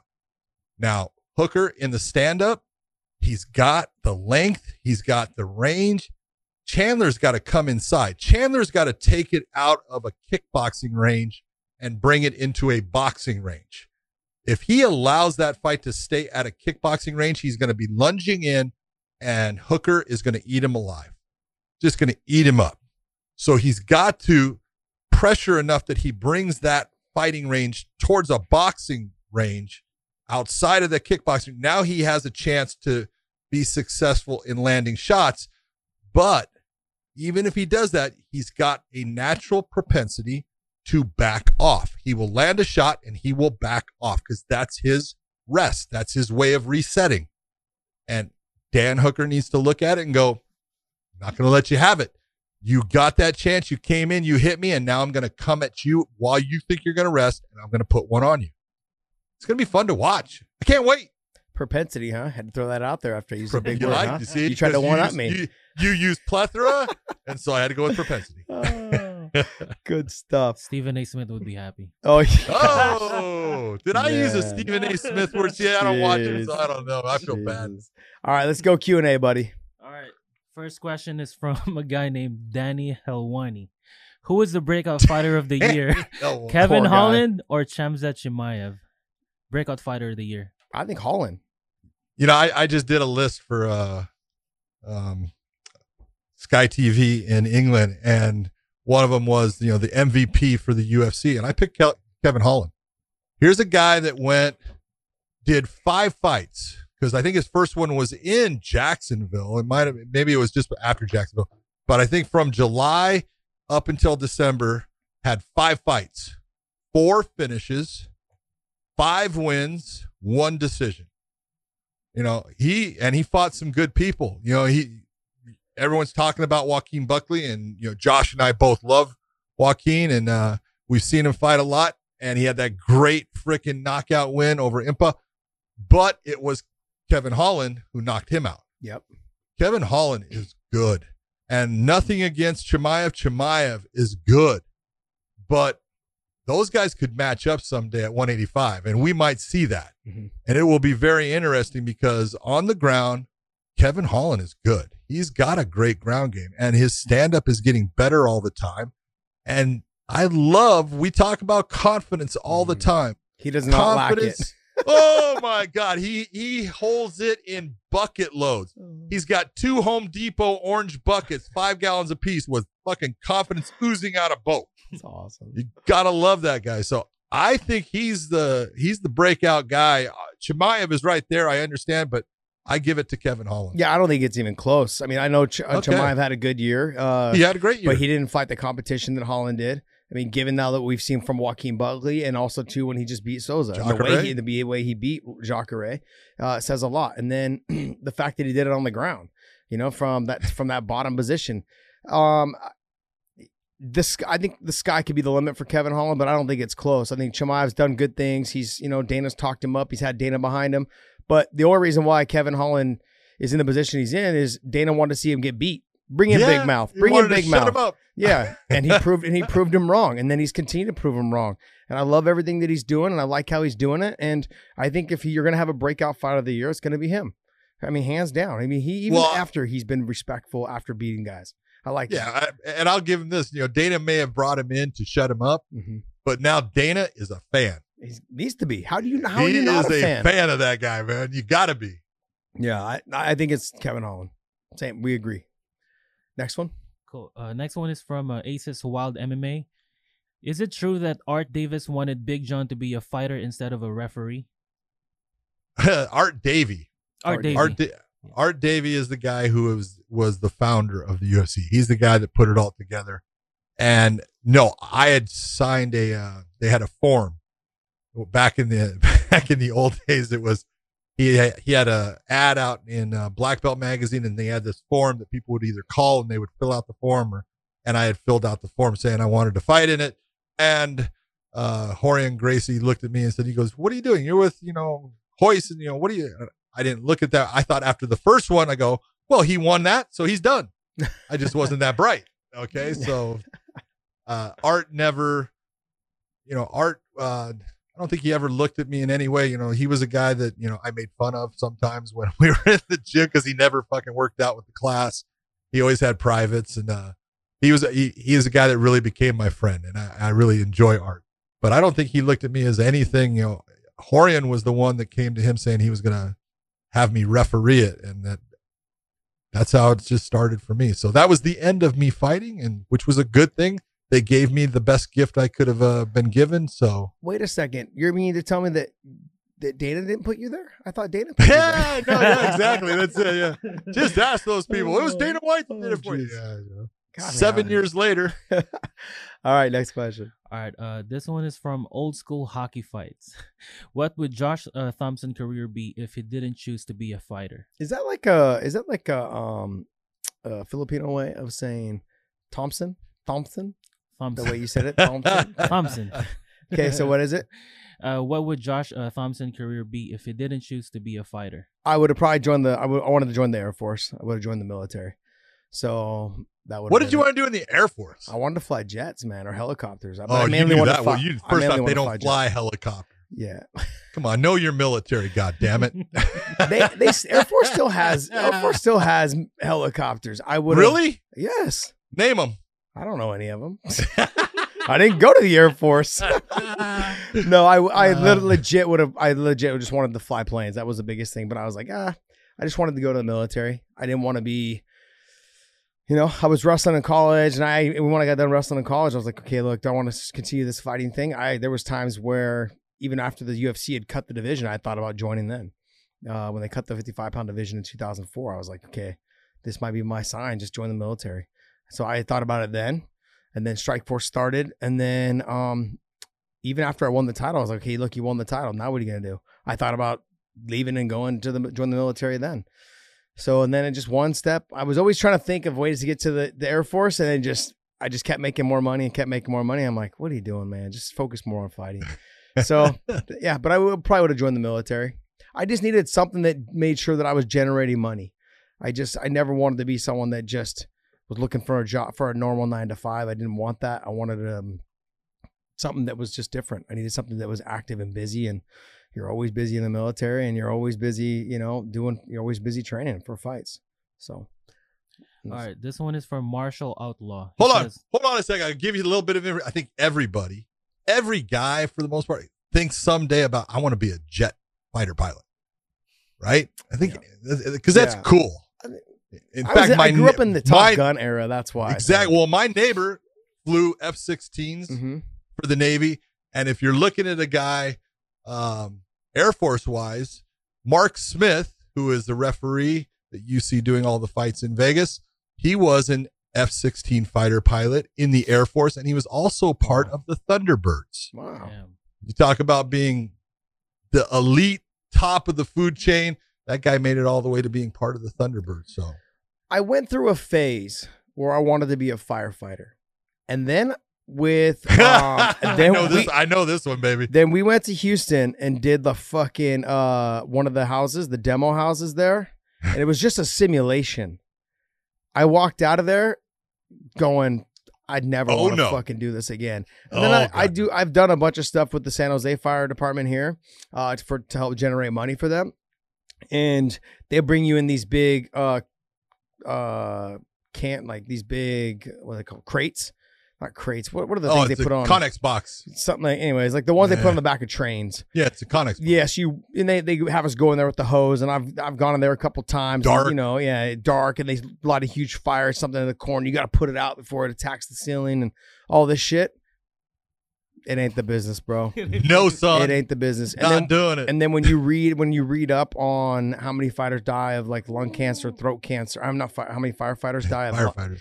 they die of gum gum gum is it gum Gum cancer. yeah in their gums and their teeth and their throat and in their lungs they uh, like four i want to say it's 40 or 40 or 60 percent it's one of the two but i think it's 40 percent 40 percent of them die end up dying from some sort of lung cancer i'm like first off I, after i did the after i did some of the stuff i was like this ain't for me and then i heard that stat and i was like definitely not for me definitely not for me. I, I learned early on when I was the police officer in Hollywood division.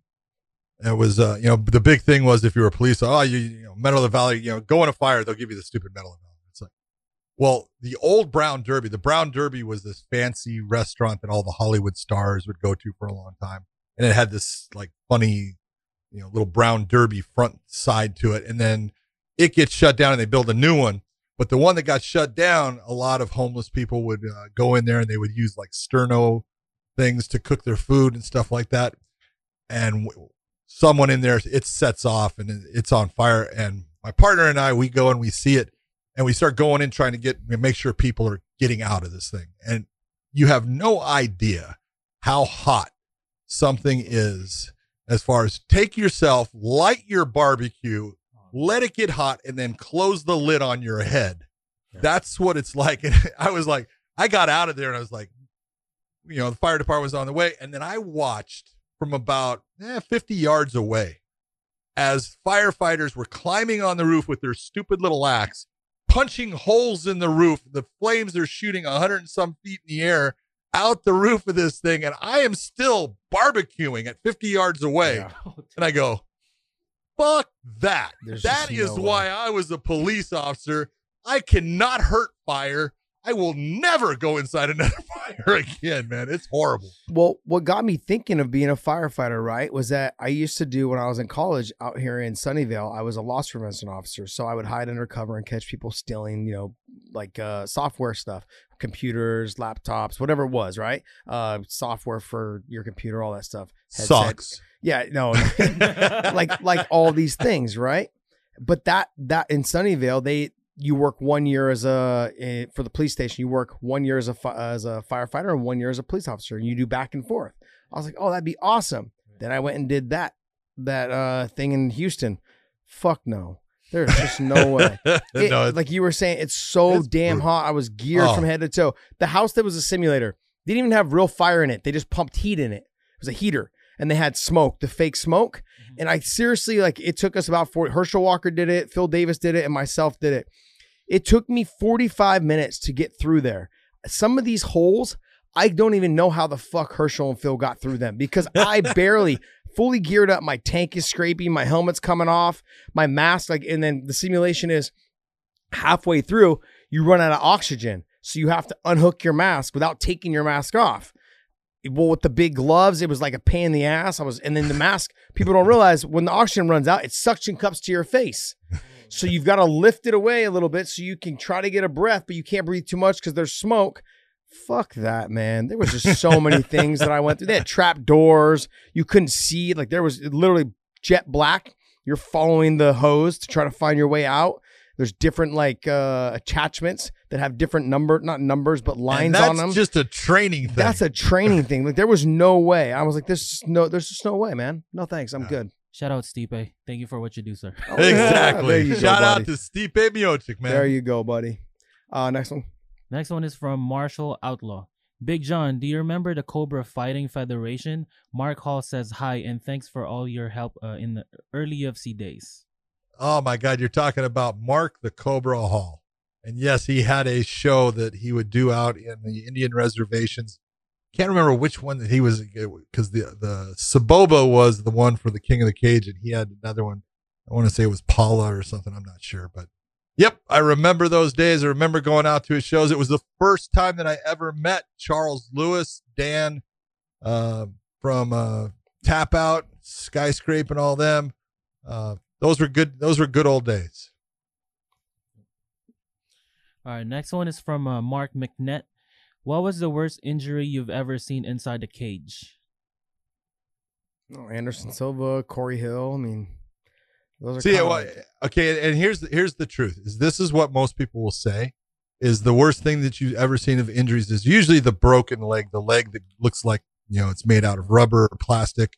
When the guy throws a kick, it usually lands on the knee, and which is the femur running up, so there's no give in that. When the guy checks, it uh, ends up the guy kicks so hard that he actually breaks his own leg, and that's that's a bad injury.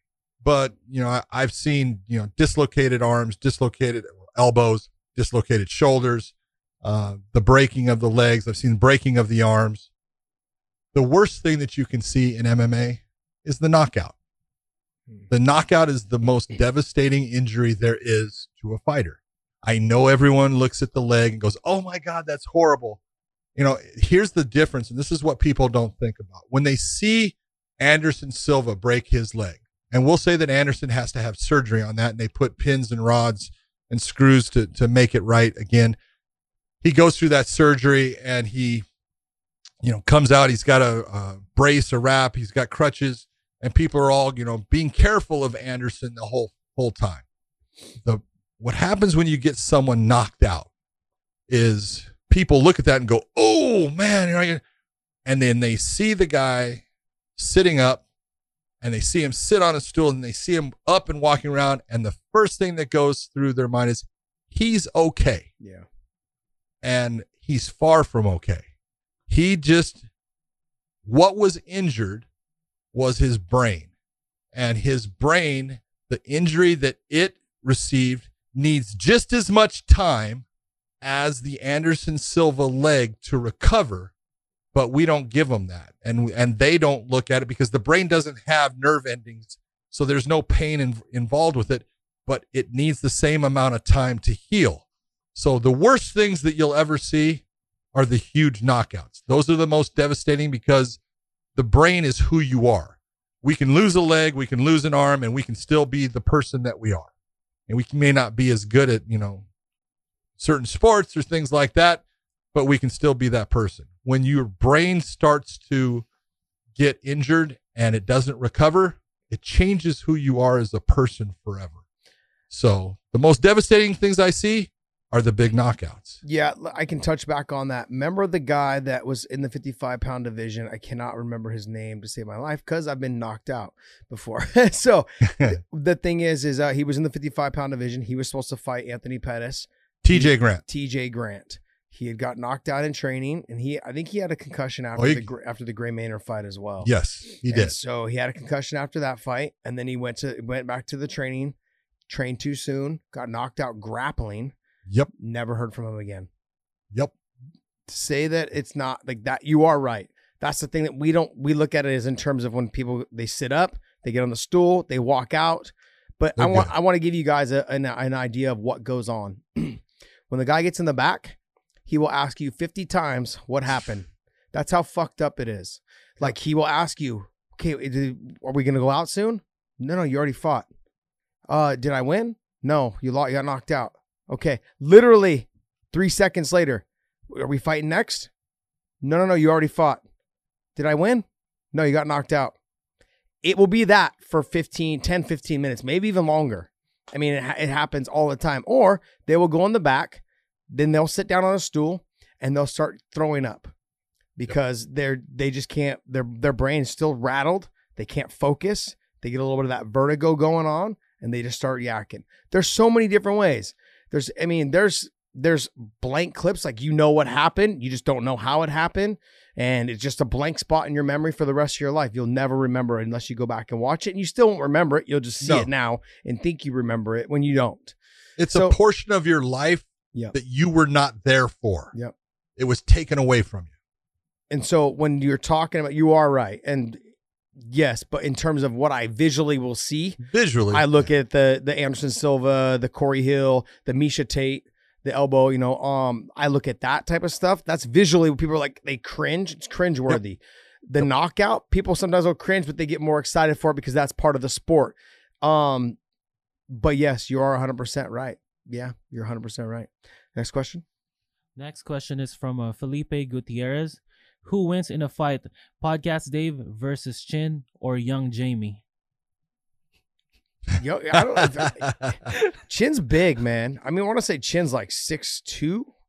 Chin's a big guy. I don't know if he can fight at all. He plays a guitar, so he's probably soft. But I, lo- I, I love me some Chin, man. Chin's a good dude. Oh man, I love. I'm Chin. going podcast Dave all the way.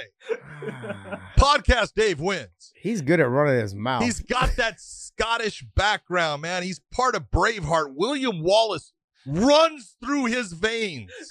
there is no way Freedom! that guy cannot fight his way out of a wet paper sack. I love me some podcast, Dave. Uh, As far as as far as young Jamie, I don't even know, man. Like I've only been in the room with young Jamie for a split. He don't say much. He's just No. kind of he's No, very doesn't. quiet. He's a good to guy. himself. He's a hustler. I mean, he's I mean, he's good. He's quick on the keyboards. yeah, he's I mean, he's on the keyboard. he's good at he's great at everything he does. I mean, that's I mean, he even Joe has said multiple times he's a big reason why his show is so successful.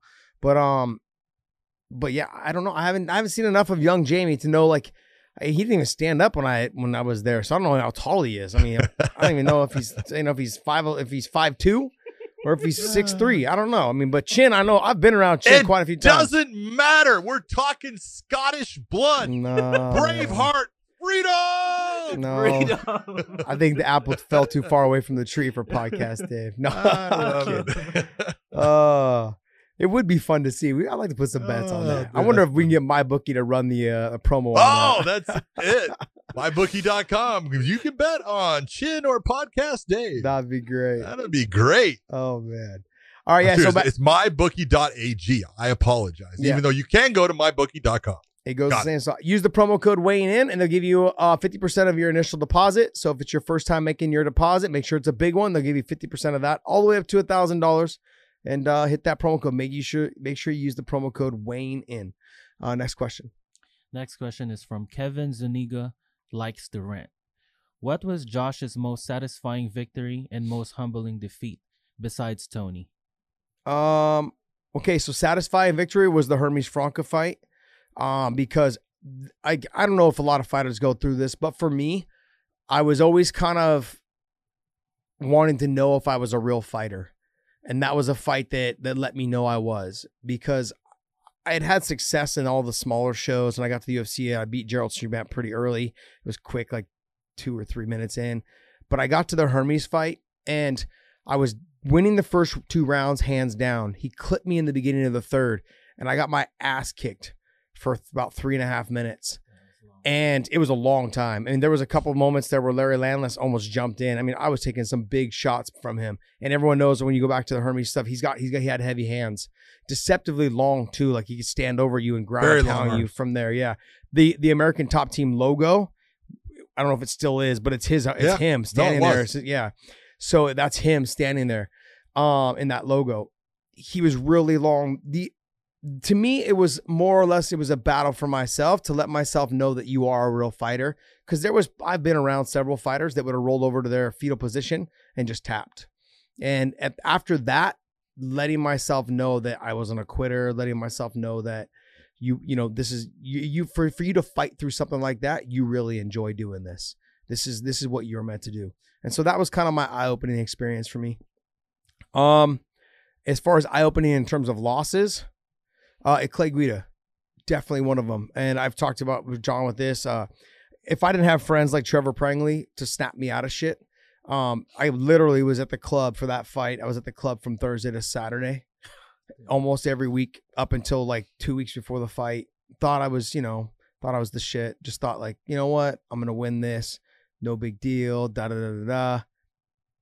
Very eye opening. I mean, after that, I ended up rattling off a bunch of wins, winning, beating Gilbert. It was very eye opening for me. And I had friends like Trevor's like after that fight, he's like, I was gonna tell you. He's like, but he's like, I'm living in your house from your training camp. He's like, I was just like you were still coming to training. You never missed training. You were training hard, but you're just not this. It's not the same. You you you got to progressively get better. And I think I was just content with being who I was and understanding that you can lose to anybody at any time. It was very eye opening to me. And um, I mean, you got to say, I mean, I realistically, Clay Guida owes me a lot of a lot of uh a lot of props because I'm the reason that catapulted his career because because of that fight. After that, we he fought Gilbert and lost. We cut him.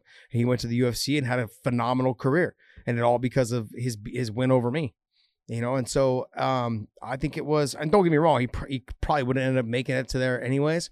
But it was one of those things that it was very eye opening for myself to say like anyone can beat you if you don't take this shit serious. And this is not this is the hurt business, and we've talked about it before. This is the hurt business you can't take this shit lightly, man. This ain't just for fun, you know? And so during that, those two things, one showed me that I was a real fighter, and the other one showed me like you can never slack off. You always got to continue to try to keep better.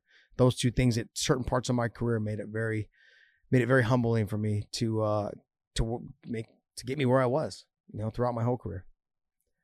Next one. Next That's one is good. I like that. next one is from Tony Montana. Love it. What are some of the hardest hits you've seen people walk through?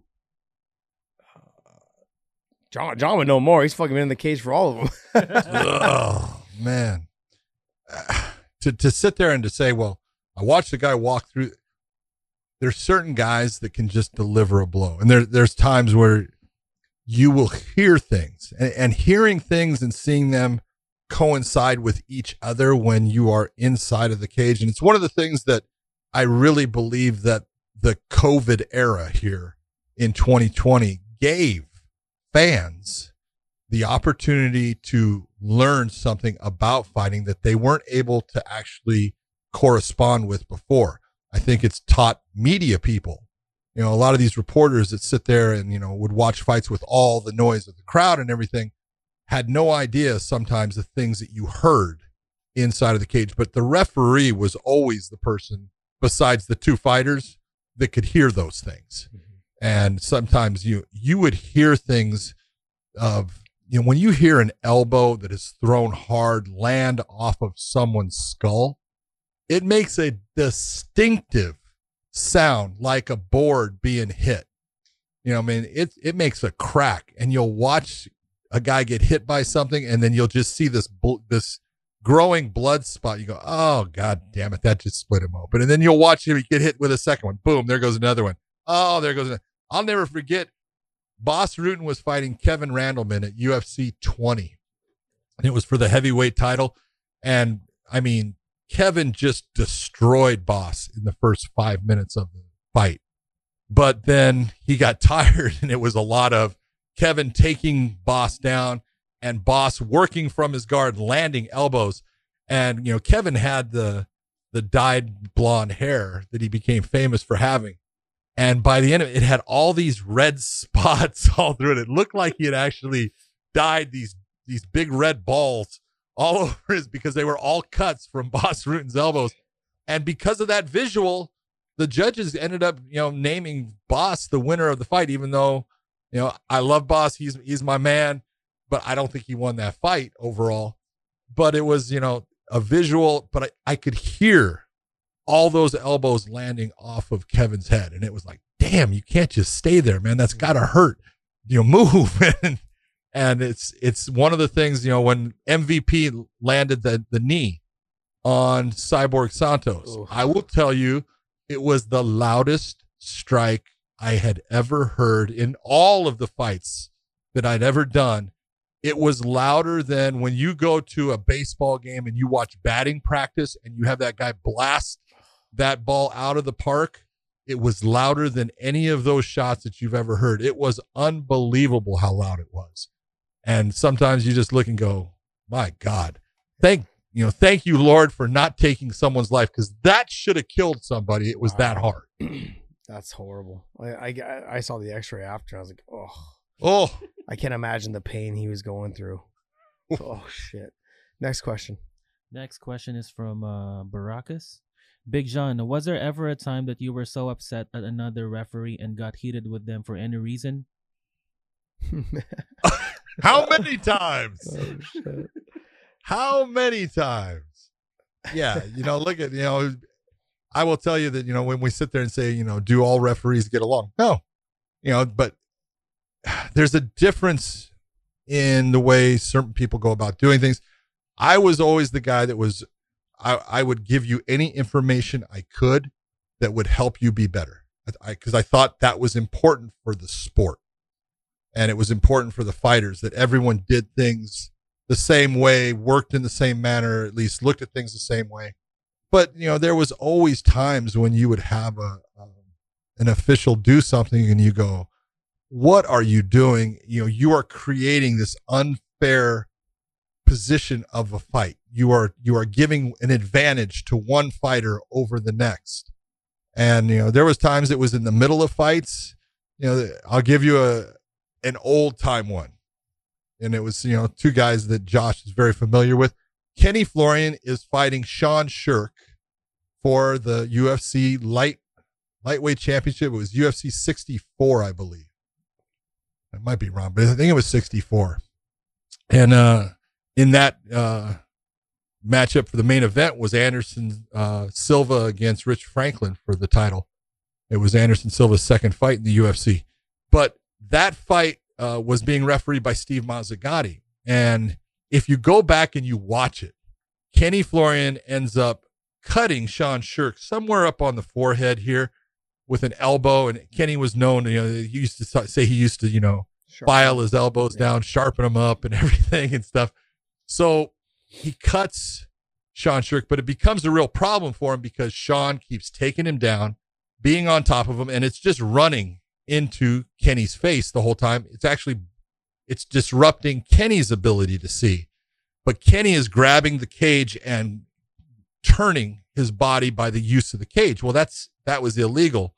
And at the time, Steve Mazzagatti, he wasn't saying anything, wasn't saying anything, and it just was happening over and over and over in the fight. And I'm I'm looking at him like, what are you doing? Finally, I go up, you know, between the fourth and fifth round. And I said, Steve, what in the fuck are you allowing to I said, he is using the cage as a tool. He cannot do that. If he's using it as a tool to either control his body or his opponent's position in the fight, it's illegal. He's using it to control his position. Right. And he goes, I, t- I told him, he asked me if he could do that. I told him yes. Oh, shit. I said, well, you need to go over right now and tell him, no, you can't.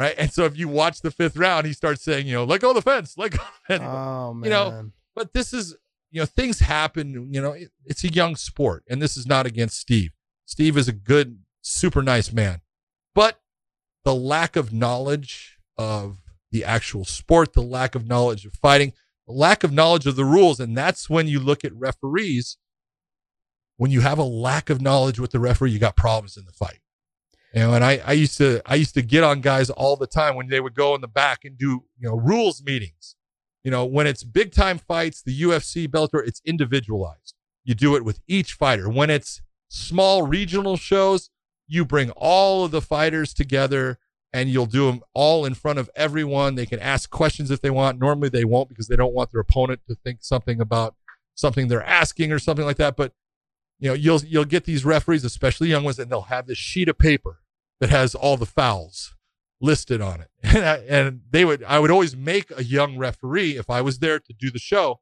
I would make them do the rules thing. And I would always go and individually talk to all my guys, anyways.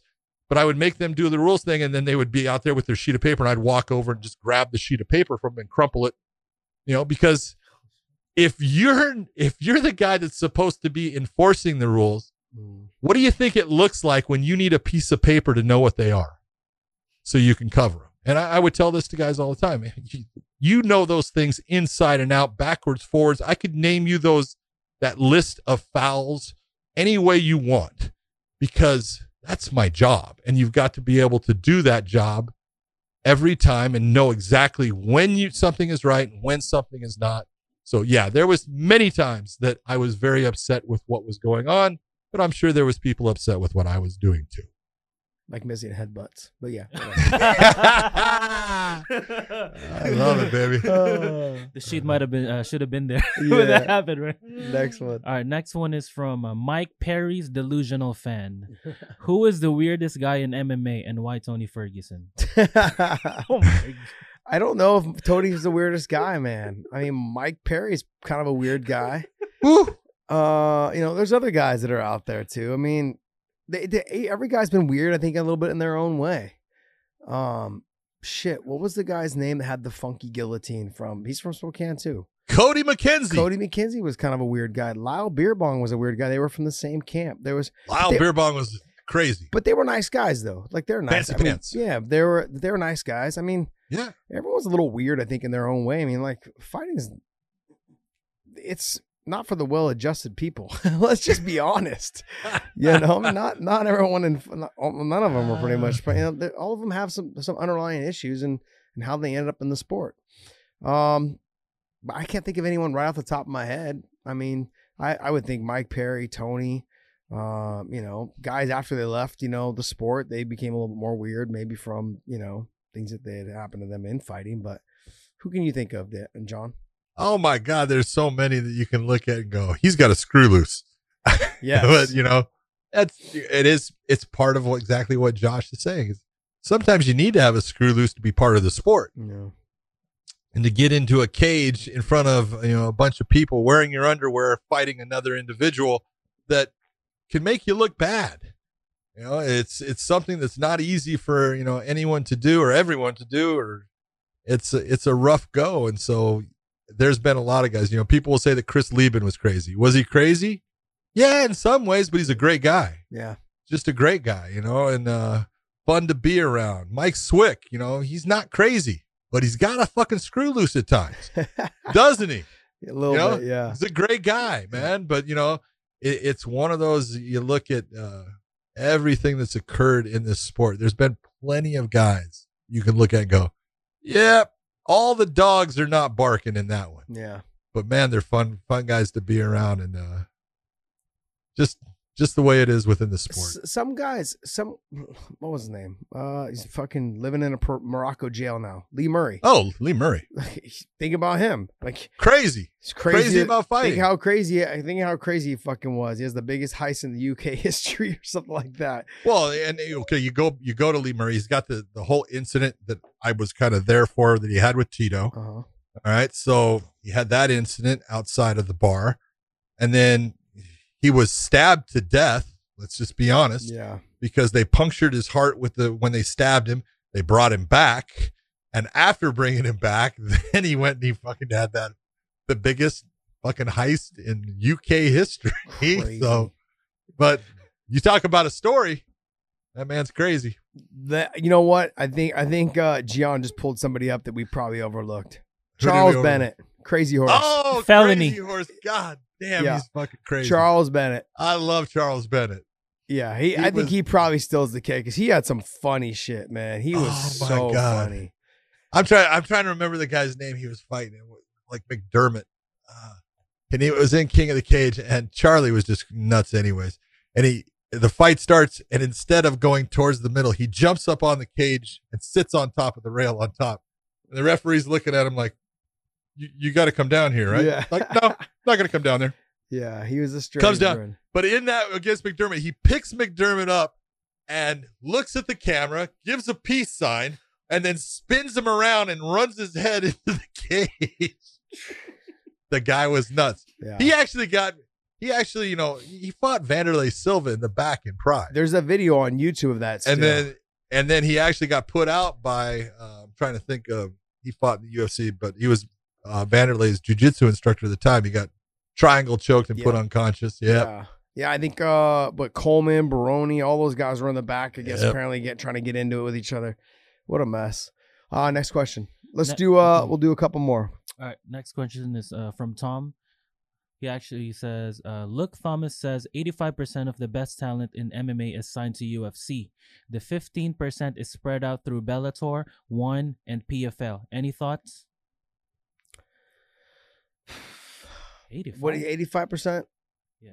I mean, Yeah, it- he- he- you're taking here's the, the- numbers play a factor on how many they have. Six It- hundred it's fighters. the- We've got. it's the 250. difference when you when you you're looking at depth and i've always said the ufc by far has the most depth Yeah. of any promotion there is bellator doesn't come close one doesn't come close the pfl doesn't come close It- it's because they have so many fighters signed and they have that depth in basically each weight class but i can sit there and say well here here's a weight class i can tell you right now that do they have 85%? Not even close. They don't even have 50%.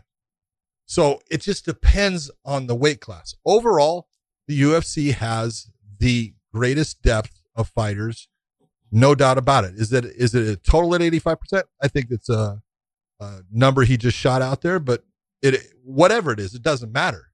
It's the truth. They have the deepest roster of any promotion there is. They have the most fighters. They put on the most fights. Yeah. I it's hard for me. I, I agree. I agree with what you're saying. I agree they are the deep, all that stuff. But Yeah. if we were to put up the top five of each, not just Bellator, of one and in PFL, I think you would find that it's a lot closer than people think from across the board. You know, and uh, look, and and we can do matchmaking all day long. Here's the thing, though, is I can find guys from the UFC. We've talked about this.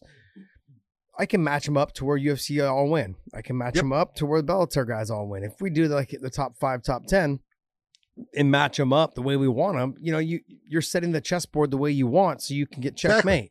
That's not how it works. Like if we were to say like you know one and one, two and two, two you're gonna find out the other promotions they would do a little bit better um, than you think. You know, when it comes down to the matchmaking, is he the number is irrelevant because they're they're triple the roster of everyone else. Bellator only has 250 people, I think. you know, on their signed roster, maybe a little bit over that, a little, yeah, somewhere around Yeah. there. The most. You know, and then you know, but UFC's at 300 or 600. I mean, 650. Yeah, 650. You know, I don't even know what one has on their roster, but it can't be that many. not even Same close. thing with PFL. It's not that many either. So, um, yeah. Next question. Next question is from Michael Snake. He says, "For both, what series are you guys currently watching?" What series? hmm Well, I just got I I, I watched it a hundred times, and I was watching the Queen's Gambit, and that's like I've watched it so many times that like I just flip it on now when I get home. Um, I went I went through like I don't know. I just if it's not good, I don't really want to get into it. I think right now, like even last night, I was bored and I was watching the show alone. These people trying to like survive out in the middle of nowhere. Oh. I see that. That's great. Jeez, man. I, it's like I'm sitting here watching like nothing's fucking happening. Oh wow, the guy caught a fish. Cool. I'm like they're they're fucking emotional. They're crying. I needed this. Fuck, you don't believe how much I needed this. Then they catch one guy caught a muskrat, fucking barbecued it and ate it. Ended up getting food poisoning. Fucking almost died out there because he he couldn't take his heart medication because every time he did, he threw it up. And so he just for two days he fucking was throwing up. The other guy decided that he caught a he caught a huge trout, had a ton of fish eggs in it. He's like, oh, these are great in vitamin B12 and this and that and all this other shit. He eats Bro. them. He eats them, gets food poisoning, throws them all up. For two days was throwing up. Didn't have to leave the island. The other guy had to leave the island because he was on heart medication. Just I'm like, this doesn't look fucking fun. One guy shoots a moose. Moose doesn't die for like four hours. Starts to get dark. He can't, he's got to he's got to cut it all up. Guess what he's got? He's got like a fucking uh, Swiss Army knife to skin it and cut it up with a Swiss Army knife. That's it In the dark. in the and then it started getting dark and the wolves started coming out. He started freaking out. He had to backpack. He did to me. They basically said he almost walked seven miles that day. That's not even the hard part about what he had to do. He had to still hang it all up in the trees so fucking the wolves wouldn't come to his camp. Because when you take dead meat back to your camp, they'll smell it from far away. Bears and wolves. Badgers. Badgers. I mean, they had uh, what's it called? One of them killed a fucking not a badger. What's the other one?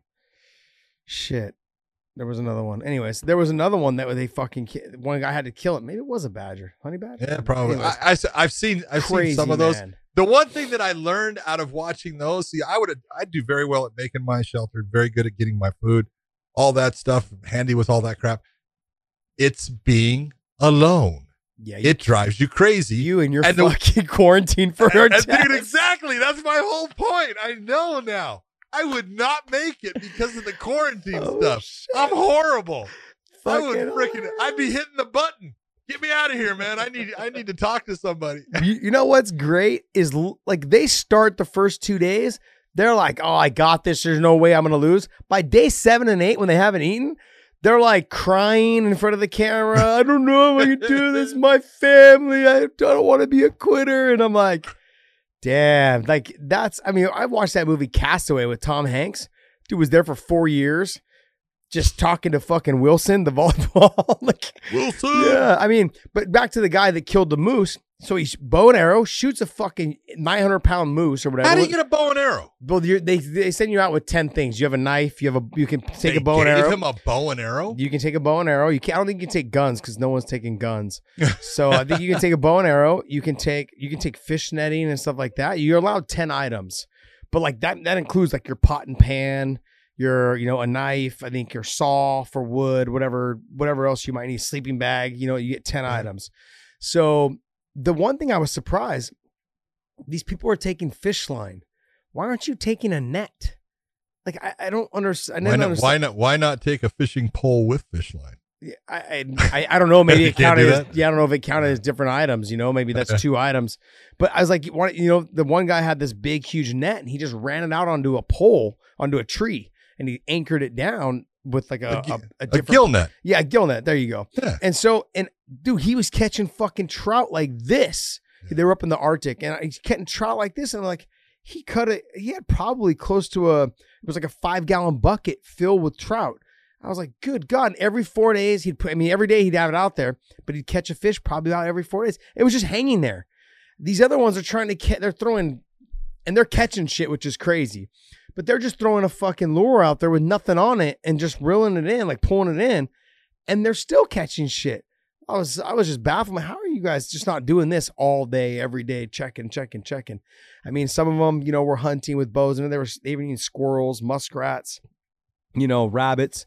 The snares some guys set up were pretty dope. I mean, this one guy had like four rabbits. He's the guy. He he was the guy that ended up getting the moose. Know, he he was pretty good at what he was doing. I don't know if he won. I'm not done with the series yet, but good stuff. I, I, I, I watch I watched the same thing, Queen's Gambit. It's Mhm. good. yeah, it's good. And then the one that I just started seeing, my wife was watching, it's called Imposters. Hmm. It's really freaking good. Really a neat concept. Cool. Netflix. entire story. What's it on? Uh, that's a good question. I don't know if I don't I don't ever set anything up on my TV, so I You don't, don't know. But I would you exactly. John, the guy, I- has a hard time setting up Zoom it's- calls. it's called Imposters, man, and it's really good. Uh, Really good. imposters. Okay, I'll check out imposters. Someone's I haven't watched Billions, but everyone keeps telling me about it. All Billions the guys on the production team. Yeah, I'm into yeah. those smart, witty, like, and I heard that's kind of what it is. You'll like Billions. the Billions is sassiness. good. That's why I liked Queen's Gambit because she was very witty with her co- like Yeah. the way she talked to people and the way she conversated with people. I fucking love that. Um, that I, that that punk in me likes that little those little the way you snap back and forth. All right, let's do one more. Uh, last question is from C8 uh, C uh, 686 Crime. Who are some MMA pioneers that gets no credit or remembrance anymore?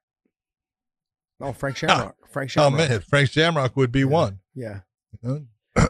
there's a, there's so many that you know you look at and you can say there's the the pioneer that the UFC has in their Hall of Fame and stuff, but they keep certain people out because they didn't like them. They didn't like Frank Shamrock and But I heard they It's kinda- offered him, and he. I heard him to that fuck too. Off. I heard he. Told I him heard To fuck off. well, you know why they he told him to fuck off. No, why? Yeah.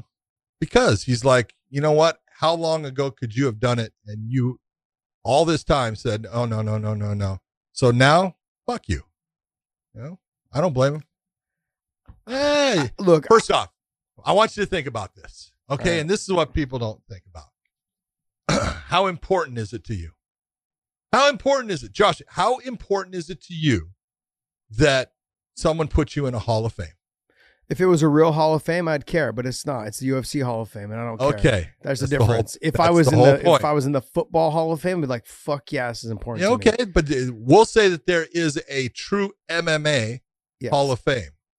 Okay, you want to be in it? Great. So, but there's a difference with it being the UFC's Hall Yeah. of Fame because it's like, well, that's a promotional Hall of Fame, and I think that's the way he looked at it. Yeah. He looked at it like, I don't need, I don't need you. Yeah. And that's okay. You know, that's that's his choice. okay. As much as I, as much as I understand why he did it, let's not forget that even though I've known Frank for a long time, he's brought a lot of this upon himself. Yes. So let's, I mean, and no matter how much you like somebody and how much you've been around them for a long period of time, the the things that he has said and done and in the past that would cause them not to, to or cause them to dislike him is those are reasonable reasons as well to not like him. So the two of them, I think they're really just in a lover's quarrel. You know, It's a and lover's It really comes down to that. But there's a lot of other guys. I mean, like It's about egos. It's Dana's Yeah. ego and it's Frank's ego. Let's be honest. Uh, and they, like, but there's a lot of guys I think they didn't get that. Still, this like Jeremy Horn to me is one of those guys. Um, Well, Jerry, again, now you're looking at MMA Hall of Fame. yeah, if you're going to sit there and say, and this is where, and this is where I think, you know, Frank looks at the UFC and goes, "Oh, really? You say you're going to put you you put Sakuraba Yeah. in your Hall of Fame before you ever even offered it to me, and let's see, what did Sakuraba do in the UFC? So, I can understand the point. Yeah. Okay, It- it- it is what it is, mm-hmm. and I'm not here to tell anybody what they should do or anything. But come on, I agree. I agree. But I think, like we talked about in the very beginning of the show, context is everything, and what it all what it all come down to. There's two sides to every story, and everyone Sure. knows. If you guys call me all like I, I am a homer, but I also and everyone knows I'm not very. I don't really like Dana White, but it's it just comes down to like the- I I'm someone's going to tell you the truth. The truth is is the UFC, Dana and Lorenzo and those guys, they kind of had a reason to not like Frank because Frank had done some stuff in the very beginning, and and I agree with Frank not wanting to go now because they could have done it too. They could have brought him in earlier. Yep. I mean, there's there's two sides to Both every sides. story. But Both yeah, sides. Both Yep. of them, both of them fucked each other, and now, and you know, and that's kind of where we're at. Um, well, hey guys, this was a lot longer show than we thought because there was a ton of news when we started this show that we didn't expect to have coming up. And I know there's probably a lot more dropping before Saturday. Um, we will talk about doing our Saturday show. Um, holidays are going to be in the way, but I think John, you got family visiting and stuff, and then you know I want to see what. But I think Saturday's probably we'll probably still do the show on Saturday. John, you free Saturday? Yep. Yep. Okay. And I think podcast Dave comes back next week, so we get rid of Gian. Out of here, buddy. He's going, thank God I don't have to spend God. time with you again. hey guys, so go to prowrestlingtees.com slash weighing in. Use the promo code FIGHT. Get 20% Get off. one of these. Get one of those. That's our home improvement version of that shirt. I love that shirt. Um, that's podcast Dave leaning over the fence. He's like the for, he's like the version of Wilson in the show Wilson. Home Improvement. Um, if you guys want, when you guys look in, when you guys look at that shirt, you guys buy that shirt. Look at how small John's hands are. Okay, because that was one of the things that he hated about the shirt, but Got little tiny hands. It man. was- I don't have was- little tiny hands. it was fan art. So we want to we want to say thanks to the fans that sent us in the art. We were able to put it onto a shirt. We thank you guys. Uh, but go to prowrestlingtees.com slash weighing in. Use the promo code FIGHT. You guys can pick up any of the shirts we have. We have a new um Terminator version as well. We've got also a new black and white version of our logo tee that John wore last show. Of was- like it. Yep, and uh, another a bunch of new shirts that are up there as well. So we want to thank you guys for tuning in. We want to thank you guys also this week. We've got a ton of uh, people reaching out to us talking about the Dana White uh, in the us beating the video. We thank you guys for that, as well as I saw on Twitter. We've had several fans reposting a lot of our clips. We love that. Keep sharing our clips. Keep telling people to uh, subscribe, follow, and subscribe us, please. Hit the thumbs up in the YouTube section. That shares our videos as well. Not only that, but that that puts our videos out to all the other people that listen to other podcasts that are MMA related, and that's what helps grow our program. Um, we've grown uh, almost 2,000 uh, subscribers in the last two weeks, so we want to thank you guys for that. John, what else do you got? Just welcome to all the new listeners. We do have again, I want to just put it out there, mybookie.ag or .com. Go on there. If you like betting on fights, we sometimes talk about the odds and stuff like that of what we believe is a good pick. And whatever we believe, go the opposite way, and you'll probably be a winner. But the last thing I have to say to everyone out there Merry Christmas, Happy Hanukkah, Kwanzaa, all that good stuff. I hope your holidays are fantastic. And from the weighing in crew, see ya.